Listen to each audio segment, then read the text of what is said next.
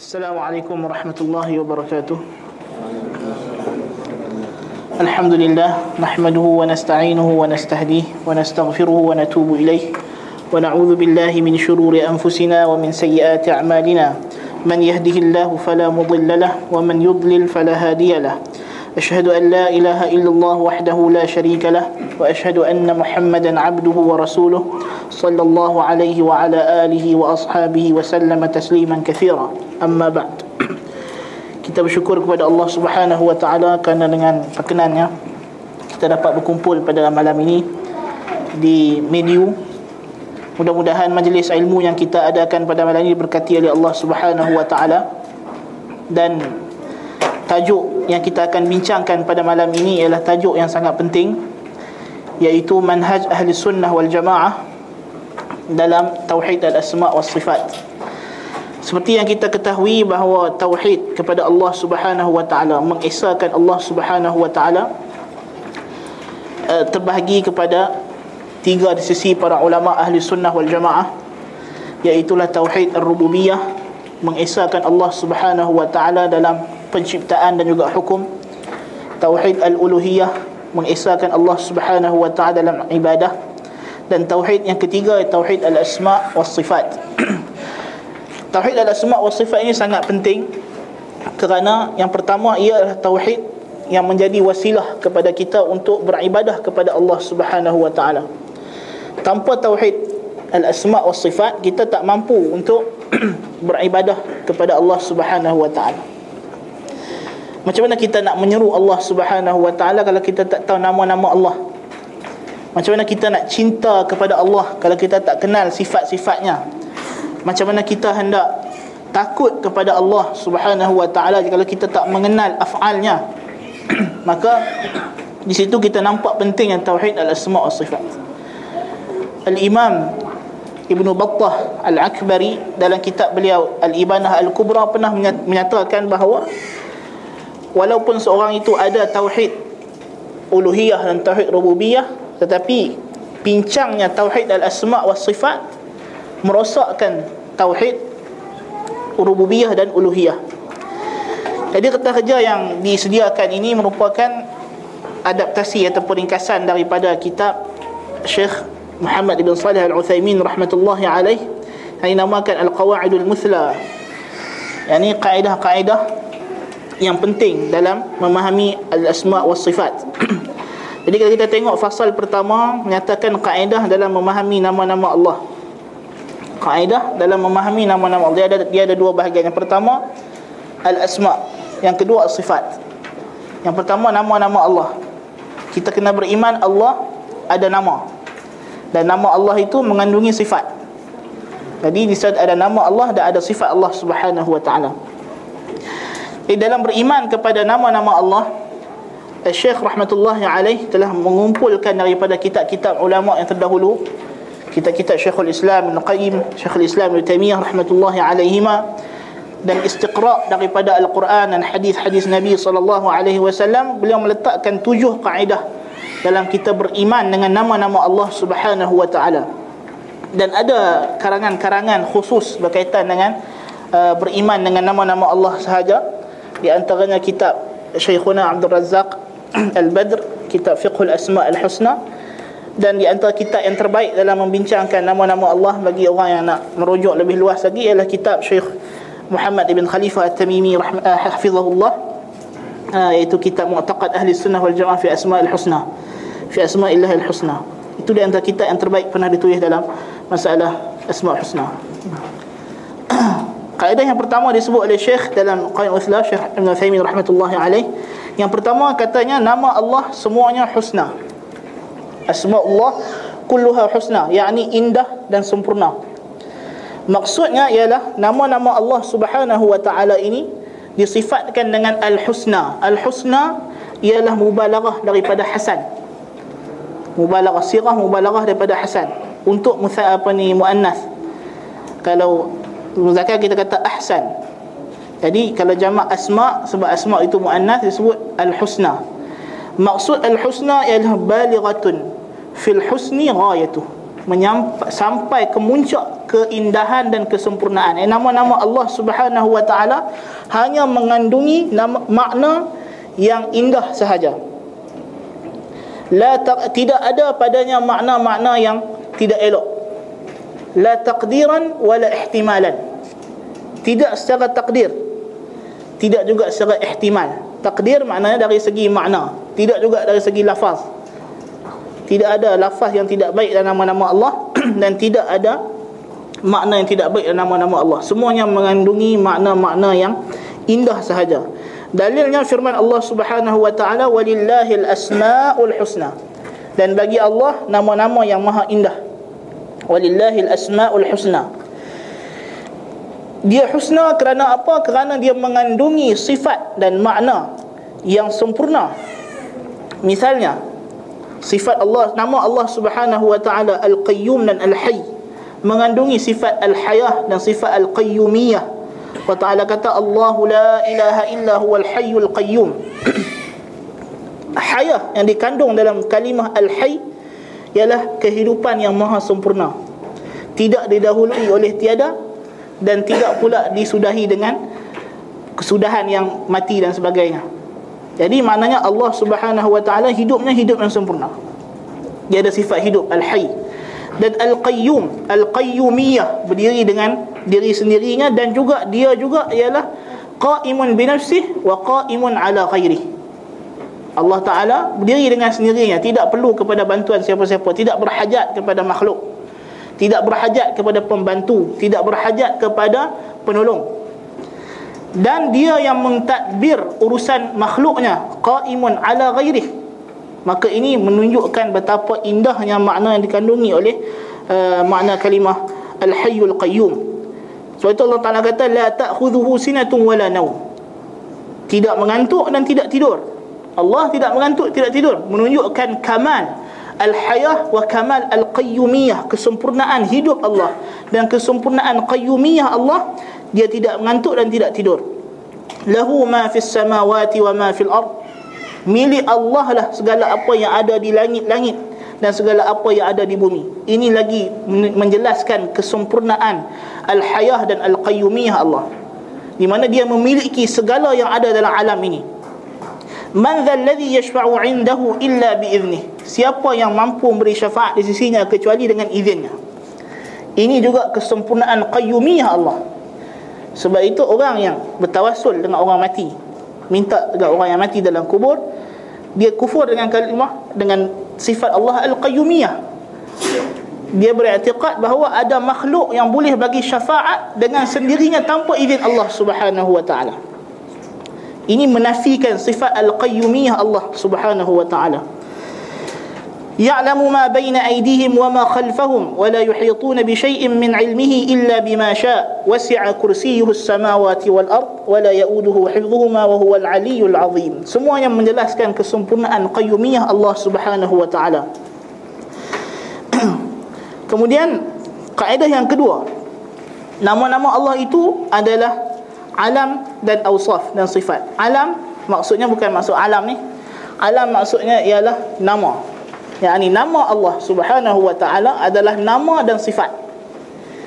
Tidak seperti nama makhluk. Yang boleh jadi dia hanya nama tapi tak ada sifat. Ada orang nama salih tapi dia pencuri. Dia tak salih kan? Ada orang mak dia buah nama talih jahat. Tapi dia seorang ahli ibadat kan jadi tak ada kelaziman di antara nama dengan sifat dia tetapi nama Allah Subhanahu wa taala sesuai dengan sifatnya dan mengandungi sifat. Jadi misalnya nama Allah Taala kata wa huwal ghafurur rahim dan dialah yang Maha mengampun lagi Maha mengasihani. Allah Taala kata wa rabbukal ghafuru dzur rahmah dan Tuhanmu lah yang Maha mengampun lagi memiliki sifat ar-rahmah. Menunjukkan bahawa nama Allah mengandungi sifat. Ha? Dan ini menunjukkan menolak akidah yang berlawanan dengan akidah ahli sunnah wal jamaah iaitu akidah mu'tazilah yang mengatakan Allah ada nama tanpa sifat. Mu'tazilah dia kata apa? Allah nama dia as-sami' tapi dia tak ada sama' dia sami' tapi dia tak ada pendengaran. Apa dalil dia? Dia kata tengok manusia. Nama dia salih tapi dia mencuri. Dia kata nama tak mengandungi sifat. Sebab itu Mu'tazilah mereka itu ada nau' tashbih. Mereka ada unsur-unsur menyerupakan Allah dengan makhluk. Jadi nama yang tidak mengandungi sifat adalah nama yang tidak sempurna. Allah nama dia sempurna, Al-Husna. Maka ini rad ke atas, bantahan ke atas Mu'tazilah yang melihat bahawa adanya nama Allah tapi tidak mempunyai sifat yang sempurna. Ini kekurangan bukan kesempurnaan. Jadi kita beriman ahli sunnah wal jamaah beriman bahawa nama Allah mengandungi sifat. Dan boleh jadi satu nama Allah itu mengandungi banyak sifat. Seperti nama Allah Al-Basir. Nama Allah Al-Basir mengandungi sifat al, uh, Al-Basar. Peni melihat. Dan juga basirah, penglihatan yang lebih dalam lagi.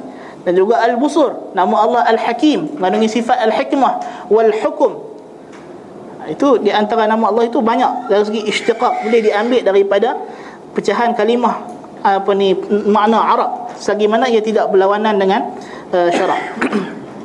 Kaedah yang ketiga nama Allah jika merujuk kepada sifat mutaaddi mengandungi tiga perkara. Jika merujuk pada sifat lazim mengandungi dua perkara. Makna sifat mutaaddi ialah dia ada maf'ul. Masalahnya kita kata al-qayyum. Al-qayyum qa'imun ala ghairihi. Qa'imun ala ghairihi yang mentadbir makhluknya. Ini sifat yang mutaaddi. Allah Ta'ala kata Ar-Rahman, Ar-Rahim. Merahmati makhluknya, merahmati hambanya. Maka ini sifat mutaaddi. Kalau nama-nama yang macam ini Kita kena beriman Tiga perkara terhadap nama tersebut. Yang pertama kita kena beriman dengan nama itu. Yang ini kita beriman Allah adalah Ar-Rahman, Ar-Rahim Al-Qayyum. Kemudian kita isbatkan sifat yang terkandung dalam nama tersebut Iaitu Ar-Rahman, sifat rahmah Al-Ammah War-Rahim rahmah khasah Rahmat yang khusus kepada kaum mukminin. Ar-Rahman Rahmat yang umum kepada seluruh makhluknya. Dan juga kita isbatkan hukum Dan perkara yang melaziminya. Masalahnya Nama Allah Ar-Rahman dan Ar-Rahim. Bila kita tahu kata Allah Ar-Rahman dan Ar-Rahim Hukum ni apa? Kita kena memohon rahmat kepada Allah Ta'ala. Di situ datangnya ibadah di situ datangnya ibadah daripada kita beriman dengan asma wa sifat. Demikian juga sifat. Sepertinya kita kata Allah yanzilu rabbuna tabaraka wa ta'ala fi kulli thuluthil lail akhir. Kan? Allah turun ke langit dunia pada satu tiga malam yang akhir. Sekadar itu saja sajakah beriman ya? Sifat tu sifat mutaaddi. Allah turun untuk mengampunkan dosa, untuk memperkenankan doa. Maka lazim daripada perkara tersebut dia kena bangkit sembahyang tahajud masalahnya. Kan? Barulah dia betul-betul beriman dengan sifat nuzul Allah Subhanahu wa taala. Dan demikianlah nama-nama Allah yang lain, Al-Qayyum. Dia tahu Allah itu Al-Qayyum, maka dia tidak meminta kepada makhluk. Allah itu Al-Wahid, Al-Ahad, As-Samad. Kan? Yang tunggal, yang esa dan juga tempat memohon hajat As-Samad. Maka dia tidak memohon kepada selain Allah Taala. Baik. Adapun jika dia lazim hanya berkaitan dengan Allah Subhanahu wa taala iaitu Al-Hayy, nama Allah Al-Hayy, hayah. Sifat hayat dia berkaitan dengan Allah Subhanahu wa taala. Maka kita perlu isbatkan nama tersebut kepada Allah dan isbatkan sifat Al-Hayah yang sempurna kepada Allah Subhanahu wa taala. Dan kata Syekhuna Ibrahim Ruhaili hafizahullah, semua nama Allah mutaaddi kecuali Al-Hayy. Ialah sifat lazim. Kaedah yang keempat dalalah. Dalalah maknanya petunjuk. Apa yang ditunjuk oleh nama Allah Taala itu atas zatnya dan sifatnya berlaku secara mutabaqah tadammun dan iltizam. Yakni daripada nama Allah Subhanahu wa taala apa yang kita dapat? Bila kita tahu Allah itu masalahnya Ar-Rahman Maha Pemurah. Yang pertama nama Allah menunjukkan kepada sifat dan zat Allah Subhanahu wa taala. Bila kita kata Ar-Rahmanu 'alal 'arsy istawa Allah Tuhan yang Maha Pengasih beristiwa bersemayam di atas arash meninggi di atas arash maka kita isbatkan Ar-Rahman maksud di sini ialah zat Allah dan sifatnya berada di atas arash bukan sekadar sifat dia sahaja. Tanpa zat. Ar-Rahman menunjuk kepada zat dan sifat. Allah Ta'ala kata Ar-Rahmanu ala al-arshi istawa maknanya dia benar-benar berada di atas arash dengan zatnya dan sifatnya Demikian juga dia menunjukkan secara tadammun. Misalnya kita kata Ar-Rahman Zatullah ataupun kita kata Ar-Rahman Ismullah. Ar-Rahman nama bagi Allah. Maka dia menunjukkan pada nama tanpa zat. Dan menunjuk kepada sifat tanpa zat. Masalahnya kita kata kalimah rumah. Okay, rumah. Nak bagi faham. Rumah kalimah rumah kalau kita sebut rumah saya nak beli rumah. Maknanya kita nak beli rumah dengan segala isi dalam rumah tu lah dengan tangga yang ada dalam tu tingkap dia semua kita nak beli. Kan? Tapi kalau kita orang tanya ada kat mana tu? Duduk dalam rumah. Maknanya dalam satu juzuk daripada rumah. Yang pertama tadi kalimah rumah dalalah ada dalalah mutabaqah. Dia merujuk kepada semua rumah secara keseluruhan. Dalam penggunaan yang kedua dia kata duduk dalam rumah maknanya dia duduk salah satu dalam rumah tu bukan dia duduk dalam penuh rumah tu dia duduk. Kan? Badan dia besar mana saja. Kan? Jadi itu adalah tadammun merujuk kepada sebahagian. Dan juga menunjuk kepada dalalah iltizam. Bila dia kata saya ada rumah maknanya rumah tu ada orang buat. Ada penjual dia ada dia punya halaman rumah dan seterusnya jadi nama Allah bila kita kata uh, Allah ataupun al-khaliq Allah adalah pencipta. Menunjukkan dia adalah zat dan sifat. Kita kata ya khaliq wahai pencipta kita menyeru Allah. Dengan namanya kita menyeru zatnya dan juga kita menyeru bertawasul dengan sifatnya al-khalq sifat mencipta. Dan kita nama Allah juga merujuk secara tadammun kepada zat Allah sahaja ataupun sifat Allah sahaja dalam eh, konteks konteks ayat bahasa Arab. Dan juga merujuk kepada iltizam merujuk kepada sifat-sifat yang lain. Bila kita kata Allah itu al-Khaliq, dia Maha Pencipta, dia mesti ada sifat hidup. Sebab itu kata Imam Darimi al-Hayyul Fa'al. Yang hidup itu ialah orang yang buat benda. Yang membuat al-Fa'al yang membuat satu perkara dia mencipta jadi kalau dia tak hidup macam mana dia nak mencipta dia ada ilmu al-ilm tadi nama Allah al-khaliq menunjukkan Allah ada ilm nama Allah al-khaliq menunjukkan Allah ada qudrah. Allah ada kuasa baru dia boleh mencipta. Dan menunjukkan Allah ada iradah. Allah ada kehendak. Dan Allah ada hikmah. Dalam dia melakukan tindakan dia takkan Allah buat benda tak ada hikmah? Itu abad sia-sia. Allah tidak buat benda sia-sia. Jadi melihat di situ kita nampak bahawa nama Allah saling menunjukkan kepada nama-nama yang lain saling kait mengkait. Sebab itu kalau dia kufur dengan satu nama ataupun kufur dengan satu sifat menyebabkan dia boleh kufur dengan sifat-sifat yang lain juga.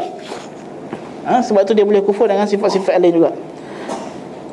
Kaedah yang kelima nama Allah adalah tauqifiyah. Tiada ruang bagi akal untuk mereka-rekanya. Ini penting. Nama Allah, siapa yang berhak bagi nama ke Allah? Allah.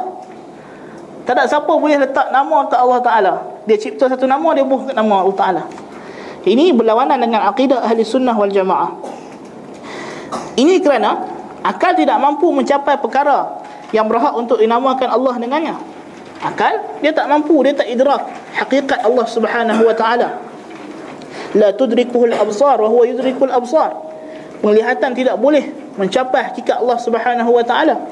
Allah Ta'ala kata wala taqfu ma laysa laka bihi ilm. Inna as-sam'a wal basara wal fuada kullu ulaika kana anhu mas'ula janganlah kamu berbicara dalam perkara yang tidak ilmu baginya dalam yang kamu tidak ilmu berkenaannya sesungguhnya pendengaran penglihatan dan hati itu semuanya akan ditanya pada hari kiamat nanti Kedua, menamakan Allah dengan nama yang tidak menamakan dirinya dengannya atau mengingkari nama-nama yang dia isbatkan bagi dirinya adalah jenayah pada hak Allah. Orang gelak kita macam-macam kita tak suka betul tak? Itu pada hak makhluk. Apatah lagi hak Rabbul Alamin yang memiliki sekalian alam ini. Kita tak boleh bagi gelaran kita suka hati dekat raja. Nama yang dia tak suka kita tak boleh bagi. Jadi Allah Taala lebih aula, lebih aula, lebih utama kita menjaga adab dengan Allah Subhanahu Wa Taala kita jangan nama ke Allah kecuali dengan nama-nama yang dia namakan dirinya sendiri dengan tersebut. Dan mukhalafah dalam bab ini banyak Tersebar Di antara puncanya ialah Beriktimat dengan hadis-hadis yang tidak sahih dalam Asma'ul Husna. Masalah nama Allah Yang masyhur kita sebut Dalam Asma'ul Husna yang orang Melayu baca itu Ada nama-nama yang tidak sahih. Nama Al-Muntaqim misalnya Allah tidak ada nama Al-Muntaqim Tapi dia ada sifat intiqam. Ya kita ikhbarkan Allah Ta'ala dia muntaqim Tapi tak boleh kita doa Ya muntaqim. Intiqam bukan bukan sepenuhnya. Nanti akan datang penjelasannya dan juga apa yang dinamakan oleh orang Nasrani menamakan Allah dengan nama bapa dan anak dan lain-lainnya. Dan ahli falsafah yang menamakan Allah dengan al-aqlul awal ataupun al-aqlul fa'al dan lain-lainnya. Dan nama Allah al-qadim. Ha, ini saya sebut al-qadim. Allah al-qadim bukan nama Allah. Al-qadim bukan nama Allah. Jadi tak boleh kita buh nama anak Abdul Qadim misalnya dia punya kesan dia nama Allah kalau tak sabit itu nama bagi Allah kita tak boleh bubuh nama Abd Al-Wujud Al-Mawjud. Al-Mawjud bukan nama Allah. Tak boleh kita bubuh nama orang Abdul Mawjud. Salah. Kan? Jadi kena hati-hati sebab nama Allah ini dia ada ada dawabit yang mesti kita kita raikan. Dabit nama-nama Allah ialah apa yang mengandungi makna yang husna, yang baik dan indah sahaja. Dan digunakan untuk menyeru Allah dengannya. Ini kita berdoa kepada Allah dengan nama tersebut. Kaedah keenam, nama Allah tidak terbatas dengan bilangan tertentu. Dalilnya sabda Nabi wasallam dalam doa baginda, "As'aluka bi kulli ismin huwa lak, sammaita bihi nafsak, aw 'allamtahu ahadan min khalqik, aw anzaltahu fi kitabik, aw ista'tharta fi 'ilmi al-ghaib 'indak." Kata Nabi, Ya Allah, aku bermohon kepadamu dengan bertawasul dengan semua nama yang menjadi milikmu. Yang engkau namakan akannya dirimu. Tengok, Sammaita bihi nafsak. Aw 'allamtahu ahadan min khalqik. Engkau ajarkan nama itu kepada salah seorang daripada makhlukmu. Yang ini makhluk tu saja tahu nama tersebut. Misalnya Nabi kita sallallahu alaihi wasallam. Allah akan ajarkan kepada Nabi pada pada mahsyar nanti nama-nama Allah yang Nabi kata la yahduruni al-an nama-nama itu belum lagi Nabi sallallahu alaihi wasallam ketahui jadi pada mahsyar bila Nabi nak bagi syafaat Nabi akan sujud kepada Allah Subhanahu wa taala maka Allah akan buka yang ada bagi al-mahamid puji-pujian yang tentu sekali adalah nama-nama Allah taala yang indah. Al-husna yang maha yang maha indah yang mana Nabi akan memuji Allah dengannya sehingga Allah mengizinkan baginda untuk memberi syafaat.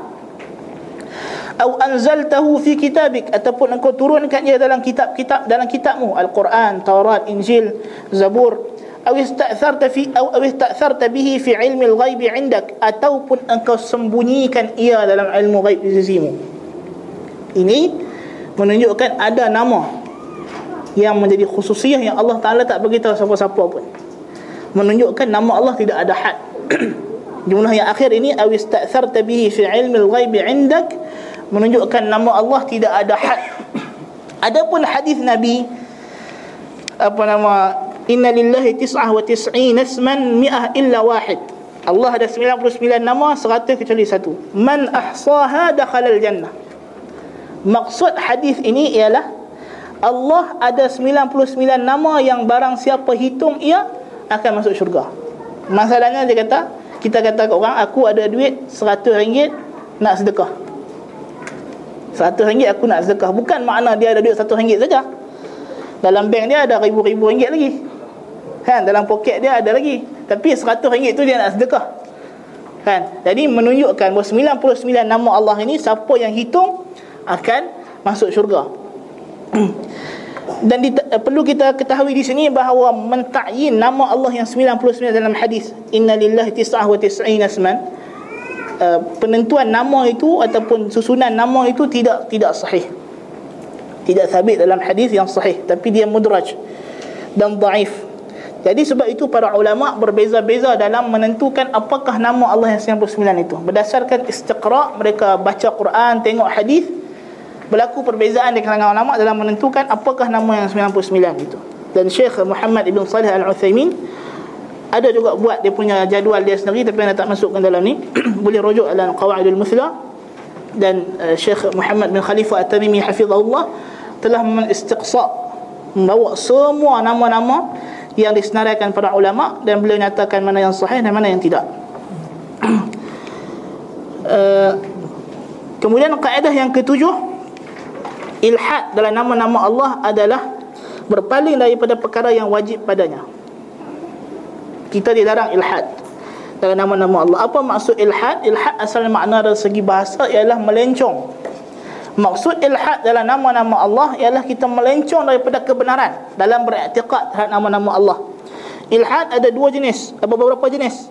Sebagai ulama kata dua, ada kata tiga, ada kata lima Tapi dia terkumpul dalam tiga jenis yang kita akan sebut kali ini Yang pertama, ingkar akannya Ingkar nama itu sendiri Seperti Jahmiyah Yang ingkar kata Allah tak ada nama Ataupun maknanya Seperti Mu'tazilah Yang ingkar makna nama Allah Yang kedua, melakukan tashbih Menyerupakan Allah dengan makhluk.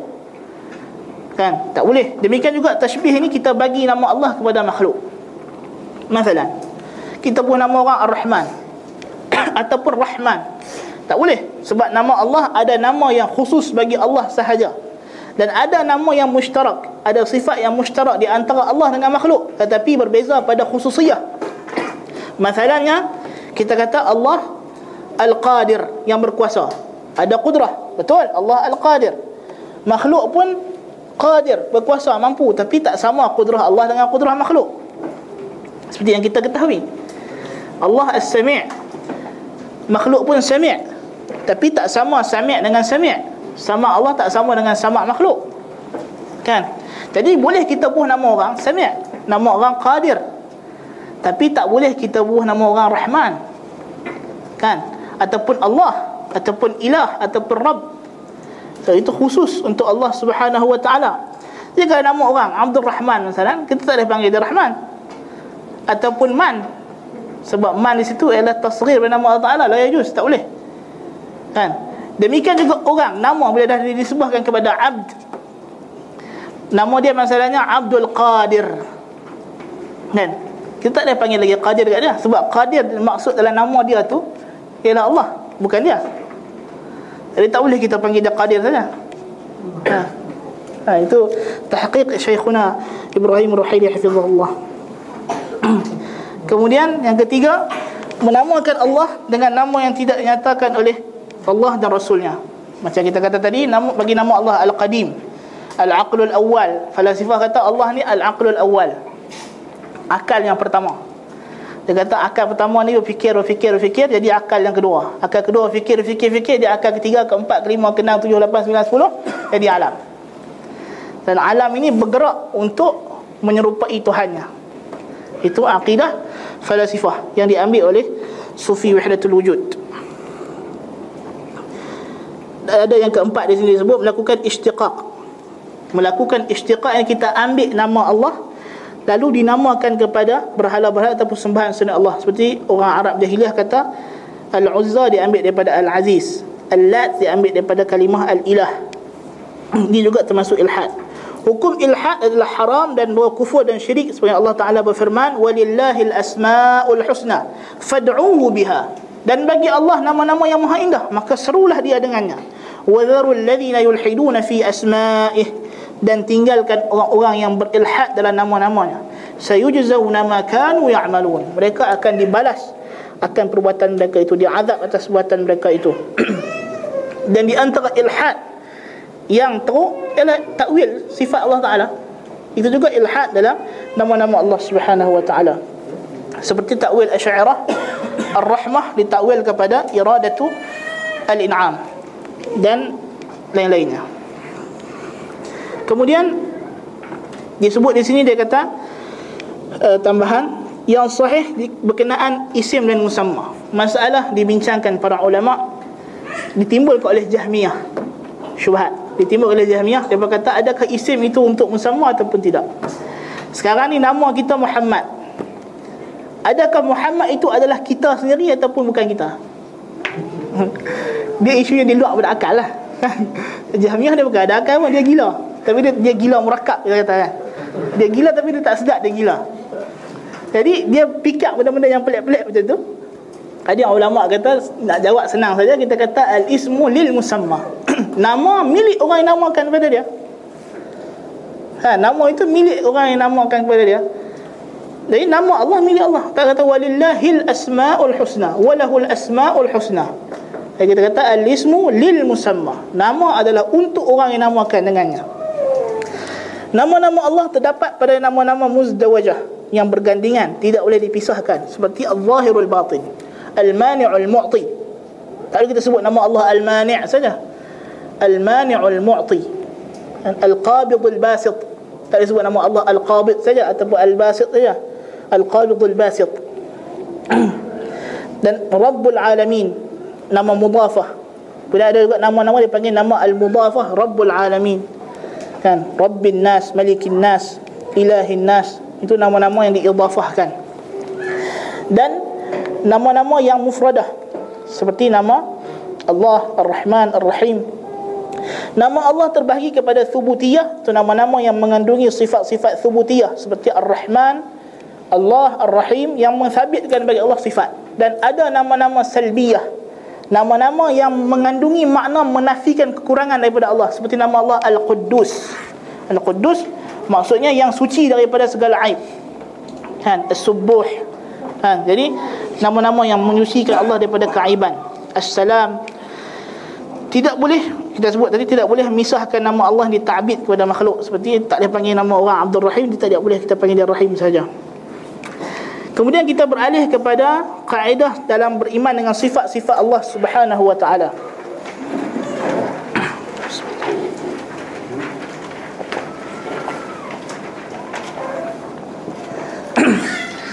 kaedah pertama ada tujuh sifat juga ada tujuh kaedah juga yang saya sebutkan ada tujuh kaedah dalam beriman dengan sifat-sifat Allah Subhanahu wa taala. Yang pertama sifat-sifat Allah semuanya sifat yang sempurna tiada kekurangan dalam apa bentuk sekalipun. Dalilnya Allah Taala berfirman walillahil mathalul a'la wa huwal azizul hakim dan bagi Allah lah al mathalul a'la. Maksud al mathalul a'la ay al wasful a'la. Sifat yang paling tinggi, yang paling indah, yang paling hebat, yang paling elok. Wa huwal azizul hakim. Dialah yang maha gagah perkasa lagi maha bijaksana.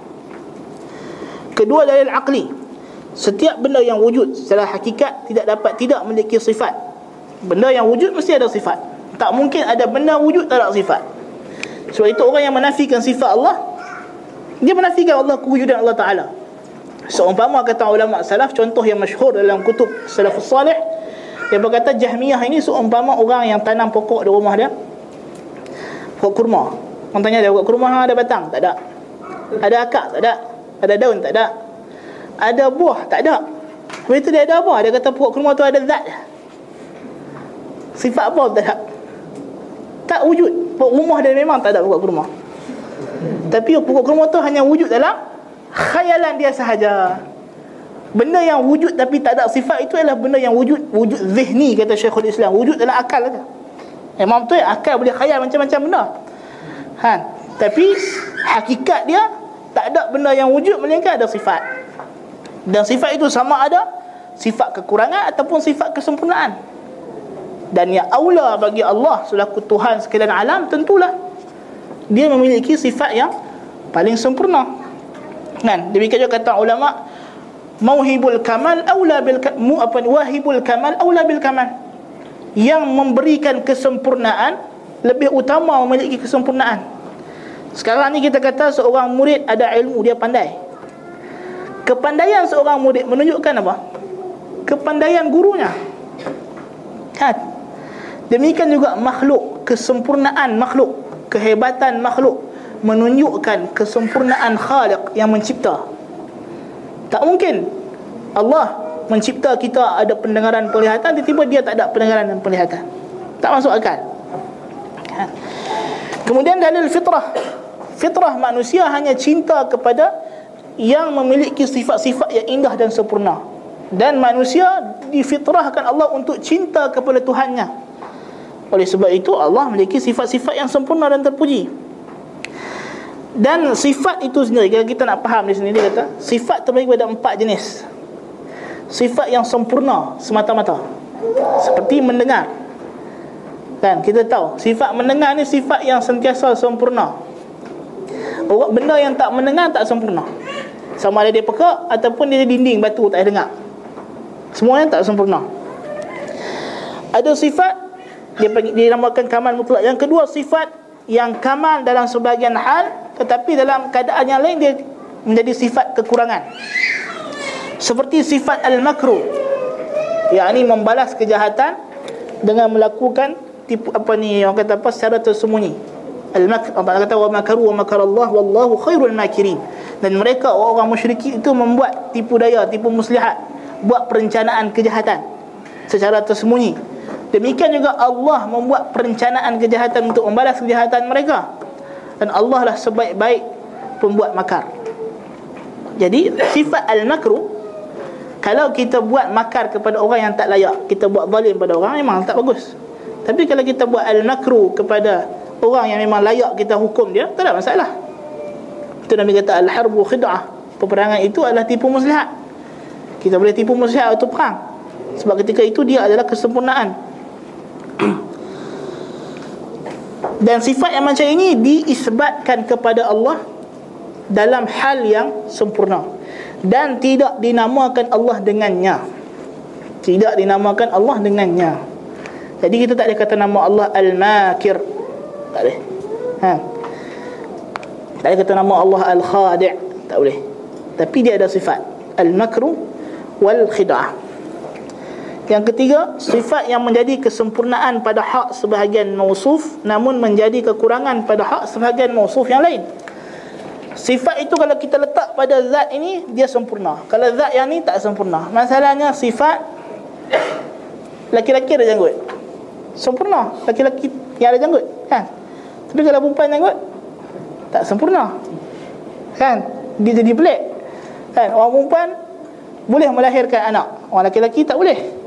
Tapi tak boleh lah orang perempuan kata kat lelaki hampa tak sempurna sebab tak ada melahirkan anak. Ha, sebab itu sifat laki-laki tidak melahirkan anak. Nampak? Orang perempuan sifat dia melahirkan anak. Yang tak melahirkan anak tak sempurna, kurang. Yang tak ada mengandung. Jadi ini menjawab syubhat. Syubhat orang Kristian kan. Dia kata Allah Maha berkuasa. Tak apa masalah Allah ambil anak. Kita kata sifat ada anak bukan sifat Tuhan. Berlawanan dengan ketuhanan secara mutlak. Tuhan tak ada anak. Sebab sifat beranak itu sifat naqs pada hak Allah. Walaupun dari segi makhluk dia sifat sempurna. Makhluk yang tak ada anak tak sempurna sebab dia akan mati. Makhluk akan mati. Dia perlukan anak untuk meneruskan survival jenis dia. Tapi Allah tak akan mati. Dia tak berhajat kepada anak. Kan? Keempat sifat yang mengandungi makna kekurangan semata-mata. Seperti buta tuli kan sifat-sifat kekurangan lemah zalim sedih ini sifat yang wajib kita nafikan daripada Allah secara mutlak. Allah tidak ada sifat yang kekurangan. Semua sifat Allah sempurna. Kaedah yang kedua dalam bab sifat dia kata bab sifat lebih luas daripada babul asma dan bab khabar lebih luas daripada keduanya. Makna dia apa? Bab sifat. Ada sifat yang Allah bersifat dengannya. Seperti al-makru kita sebut tadi. Tapi tidak dinamakan Allah dengannya. Sebab itu sifat lebih luas daripada nama. Allah ada sifat al-iradah. Tapi Allah tidak dinamakan sebagai al-murid yang berkehendak. Ha, tapi ada di sana dinamakan babul khabar anillah. Kita mengkhabarkan tentang Allah. Yang ini lebih luas lagi boleh kita khabarkan tentang Allah dengan apa-apa perkataan yang baik yang tidak ada kerosakan pada makna dia. Seperti al-qadim. Kan? Al-qadim sebab istilah yang asalnya dia digunakan oleh ahli kalam. Tapi disebabkan dia dah tersebar luas dalam kalangan uh, ahli teologi usuluddin maka ulama kata yukhbar bihi anillah. Wujud. Allah tak pernah sebut nama dia wujud ataupun sifat dia wujud tapi dia adalah khabar. Berkenaan Allah Taala. Allah wujud. Makhluk wujud. Kan? Dan juga dia luas dari segi satu nama mengandungi banyak sifat seperti yang kita sebut tadi. Dan juga terdapat sebahagian sifat berkaitan dengan perbuatan Allah. Dan perbuatan Allah tidak ada haknya. Tidak akan putus. Allah fa'alul lima yurid. Fa'alul lima yurid dia sentiasa buat tak akan putus-putus kan jadi perbuatan Allah sentiasa berlaku. Bila berlaku perbuatan maka itulah sifat Allah. Ahli syurga akan dapat nikmat ataan ghaira majdud. Nikmat yang tidak akan putus-putus. Maka sifat Allah akan berterusan. Sebab Allah mencipta nikmat kepada ahli syurga tanpa henti-henti. Maka Allah akan ada sifat al-khalq ila ma la nihayatalah, infinity, tak akan ada kesudahan. Allah Ta'ala kata walau annama fil ardi min syajaratin aqlamu wal bahru yamudduhu min ba'dihi sab'atu abhurin ma nafidat kalimatullah. Inna Allah azizun hakim. Demikian juga kalimah kalam Allah. Allah kata Jikalau di bumi ini ada pokok Jadikan sebagai pena Dan lautan sebagai dakwat Ditambah lagi tujuh lautan lagi selepas itu Tidak Tentulah ianya akan habis. Pokok dan ayat laut itu akan habis Tetapi kalam Allah Kalimah Allah tak akan habis. Maka menunjukkan sifat Allah sentiasa berlaku. Di antara sifat Allah adalah An-Nuzul Turun ke langit dunia pada satu per tiga malam yang akhir. Bersemayam meninggi berada di atas arash. Al-maji datang di hari kiamat. Al-imsak memegang al-akhz mengambil. Dan lainnya. Semua ini sifat-sifat Allah namun kita tidak menamakan Allah dengan an-nazil al-mustawi kan? Al-ja'i al-mumsik al-akhir. Tak boleh. Tak boleh kita buh nama orang Abdul Mustawi. Salah. Kan? Abdul Mustawi ala arsh. Tak boleh. Sebab bukan nama Allah Al-Mustawi ala arsh. Namun harus kita mengkhabarkan Allah dengan lafaz-lafaz ini Untuk menunjukkan kepada kepadanya sifatnya. Demikian juga dengan lafaz-lafaz yang mempunyai makna yang sahih. Seperti Al-Qadim, Al-Sani' dan Al-Sani' Al-Mawjud Bukan sifat Allah dan bukan nama dia Tapi dikhabarkan Kita khabarkan Misalnya kita kata sekarang Manusia Manusia ini apa dia? Manusia ini orang yang dia makan, dia minum. Kan? Tapi kita ada nak buah nama orang pemakan dan peminum. Kan? Walaupun memang dia makan dan minum, tapi bukan nama dia. Ha, itu maksud dia. Kaedah ketiga, sifat-sifat Allah terbahagi pada dua jenis, thubutiyah dan salbiyah. Thubutiyah adalah sifat yang Allah tetapkan pada diri dia. Seperti as-sama', al-basar, al-kalam, al-rahmah dan lain-lainnya, al-istiwa, al-yad, al-yadain wal-ainain dan ada sifat salbiyah. Sifat salbiyah sifat negatif yang menafikan kekurangan. Seperti Allah Taala kata lam yalid wa lam yulad. Tidak beranak dan tidak diperanakkan ini sifat dia panggil lam yalid wa lam yulad. Ini sifat salbiyah. Yakni menafikan kekurangan daripada Allah Taala. Dan sifat salbiyah mengandungi isbat. Mengandungi isbat. Kita akan tengok nanti wajib mengisbatkan sifat yang Allah isbatkan bagi dirinya atau diisbatkan oleh Rasulnya sallallahu alaihi wasallam. Berdalilkan firman Allah yang pertama ya ayyuhallazina amanu aminu billahi wa rasulihi wal kitabil ladzi nazzala ala rasulih wal kitabil ladzi anzala min qabl wa man yakfur billahi wa malaikatihi wa kutubihi wa rusulihi wal yawmil akhir faqad dhalla dhalalan ba'ida. Allah kata wahai orang-orang yang beriman berimanlah kamu kepada Allah dan berimanlah kamu kepada rasulnya dan kitab yang diturunkan kepada rasulnya Muhammad sallallahu alaihi wasallam.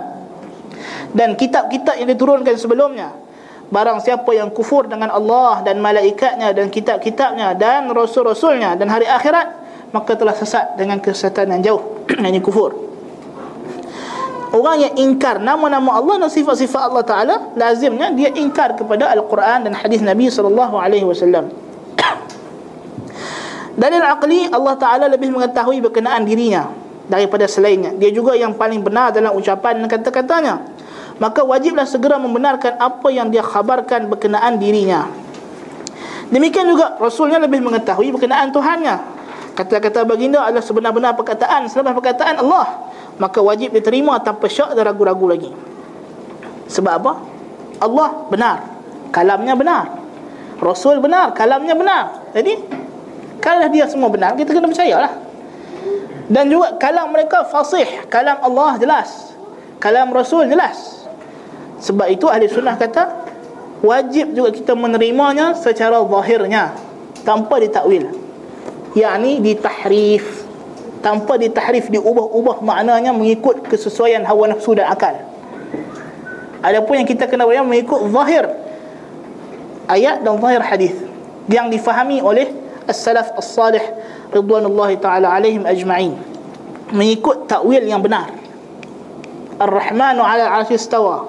Dia berkata salaf takwil. Kita kata betul salah takwil. Tapi takwil salaf istawa makna dia ala wartafa'a wa sa'ida wastaqar Allah meninggi di atas arah itu takwil salaf. Adapun takwil khalaf Allah istaula menguasai. Tak betul? Kan berlawanan. Itu mengubah makna daripada makna yang sahih kepada makna yang batil. Tak benar. Sebab apa? Allah kalam dia jelas. Dia Allah bicaranya jelas. Al-Quran diturunkan untuk apa? Untuk hidayah. Takkanlah tiba-tiba Al-Quran jadi macam teka-teki. Kan? Puzzle. Okay, Allah turun ke ayat Ar-Rahman istawa. Okay, hampa sempat teka. Apa makna istawa? Kan? Itu Syekhul Islam sebut dalam Fatwa Hamawiyah Muqaddimah Fatwa Hamawiyah dia kata inilah contoh Syekhul Islam bawa perumpamaan macam ni. Dan sebahagian ahli kalam memang dia pun sebut benda ni. Sebahagian ulama asyairah memang ada sebut. Dia kata tujuan ayat ni diturunkan untuk ulama-ulama mencari ijtihad. Apa makna di sebaliknya? Di sebalik ijtihad tu ada pahala dia kata. Ha kan? Jadi Allah turun Al-Quran bukan untuk hidayah tapi untuk menyesatkan manusia. Siapa yang beriman secara zahirnya kufur kata ulama ahli kalam Memang dia sebut begitu. Jadi apa faedah? Allah turunkan Al-Quran. Allah Ta'ala turunkan Al-Quran supaya kita hidayah, petunjuk. Ha, ya, kalau kita buat lampu traffic light, kita buat warna hijau, merah, kuning kan? Orang semua tahu hijau tu makna jalan. Merah berhenti, kuning bersedia. Tapi kita ubah. Tak, saya nak tukar hari ni, saya nak maksud ke hijau ni berhenti. Adakah maksud kita nak bagi dia hidayah kan nak bagi dia accident? Kan? Semua orang tahu kata nak bagi dia accident. Ha. Jadi Allah bercakap benda yang orang Arab faham. Istawa maknanya ala wartafa. Meninggi di atas arash. Berada di atas arash. Selesai masalah. Itu yang orang Arab faham. Orang Arab tak pernah faham pun istawa makna istaula. Arab mutaqaddimi. Sebab itu di antara ciri-ciri takwil yang salah. Dia berlawanan dengan kefahaman Arab yang terdahulu. Sebab bahasa Arab berubah-ubah. Masalah kalimah thawb. Thawbun, pakaian. Kalau bahasa Arab Arab Saudi lah ni Tahu pun maknanya pakaian ni lah.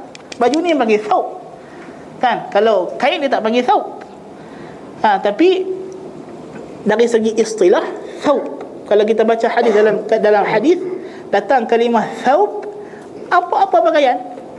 Kain ke, gebak ke, selimut ke Apa yang orang pakai semua Dinamakan sebagai thawb ha, Ini di antara contoh. Demikian juga istawa dalam bahasa Arab mutaqaddimin tak pernah difahami dengan makna istaula.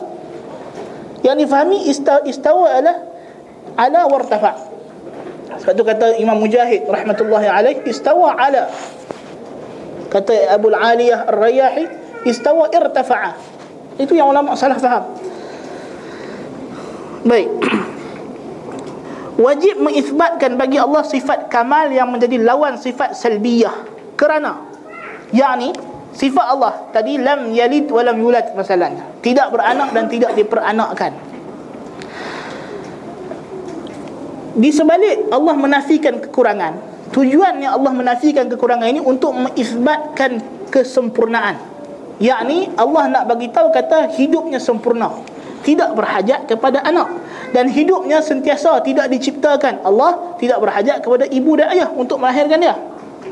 Nak apa kesempurnaan hidup Allah Taala kesempurnaan kekuasaan Allah Taala. Demikian juga Allah nak nak bagi tahu bahawa dia mendengar sifat subutiyah untuk menafikan sifat pekak. Untuk menafikan sifat pekak. Demikian juga Allah Taala kata wa ma rabbuka bidhallamin lil abid. Tuhan kamu tidak menzalimi hamba-hambanya. Allah menafikan kezaliman sebab dia nak isbatkan sifat adil, kesempurnaan yang adil. Tapi ada tak Allah sebut dalam Al-Quran dia adil? Tak ada walaupun satu ayat. Ha. Tak ada walaupun satu ayat Allah kata dia adil. Sebab apa? Sebab orang Arab jahiliyah yatamaddah. Dia pun bangga buat zalim. Maka Allah madaha nafsahu bitanazzuh 'an zulm. Maka Allah puji diri dia dengan tidak buat zalim. Dalam keadaan Allah mampu buat zalim. Ini beza di antara akidah ahli sunnah dengan akidah asyairah dan ahli kalam yang lain. Zalim bagi Allah harus. Allah boleh buat zalim. Tapi Allah tak buat zalim. Sebab dia maha pengampun, maha pengasihani, maha adil. Sebab Allah maha adil, dia tak menzalimi. Bahkan lebih daripada adil, dia maha mengasihani. Sebab tu diriwayatkan, diceritakan. Ada seorang ulama duduk dengan Malik Abdul Aziz. Rahmatullahi alaih. Raja Saudi yang dulu. Kata kepada Azir Wahai Syekh Doakan supaya Allah bermuamalah dengan kita nanti di padang mahsyar dengan keadilannya. Kata Syekh wahai raja kalau Allah muamalah kita dengan keadilannya lah halakna. Kita semua akan binasa. Tak ada amal ibadat kita yang mampu untuk kita bawa oleh Allah Taala. Mudah-mudahan Allah Taala muamalah kita dengan kelebihan dan rahmatnya. Kan? Sebab dengan rahmat Allah kita masuk syurga. Jadi sebab apa kita kena isbat? Sifat kesempurnaan di sebalik sifat salbiah sebab penafian semata-mata tidak boleh jadi kerana lemah untuk melakukannya. Seperti kita kata tengok budak kecil ni dia dia tak buat zalim. Budak kecil kita kata dia tak buat zalim. Memanglah dia budak kecil nak zalim kan? Kan? Kita kata tengok dinding ni. Dia tak jahil kan? Dinding tak jahil. Memang dia, dia memang tak menerima ilmu pun. Jadi penafian semata-mata tidak bermakna apa-apa. Tidak membuat kesempurnaan. Sebab itu dalam perdebatan di antara ulama ahli sunnah dengan mu'tazilah nak bertanya mu'tazilah tiang ni? Uh, dia, dia bertanya mu'tazilah apa makna alim? Apa makna Allah maha mengetahui? Dia kata ilm mana tak jahil. Kata ulama ahli sunnah tiang ni jahil tak tiang istana raja ni jahil tak tak jahil tapi dia ada ilmu tak ada ilmu menafikan jahil tanpa isbat ilmu tidak memberi apa-apa faedah. Ha. Kedua, penafian semata-mata boleh jadi kerana suatu tidak memang suatu itu memang tidak menerima sifat tersebut. Seperti kita kata dinding tak zalim. Memang dinding tak zalim dia boleh buat apa? Dia bukan ada kudrah dan iradah. Ketiga, penafian semata-mata boleh jadi kerana lemah untuk melakukannya.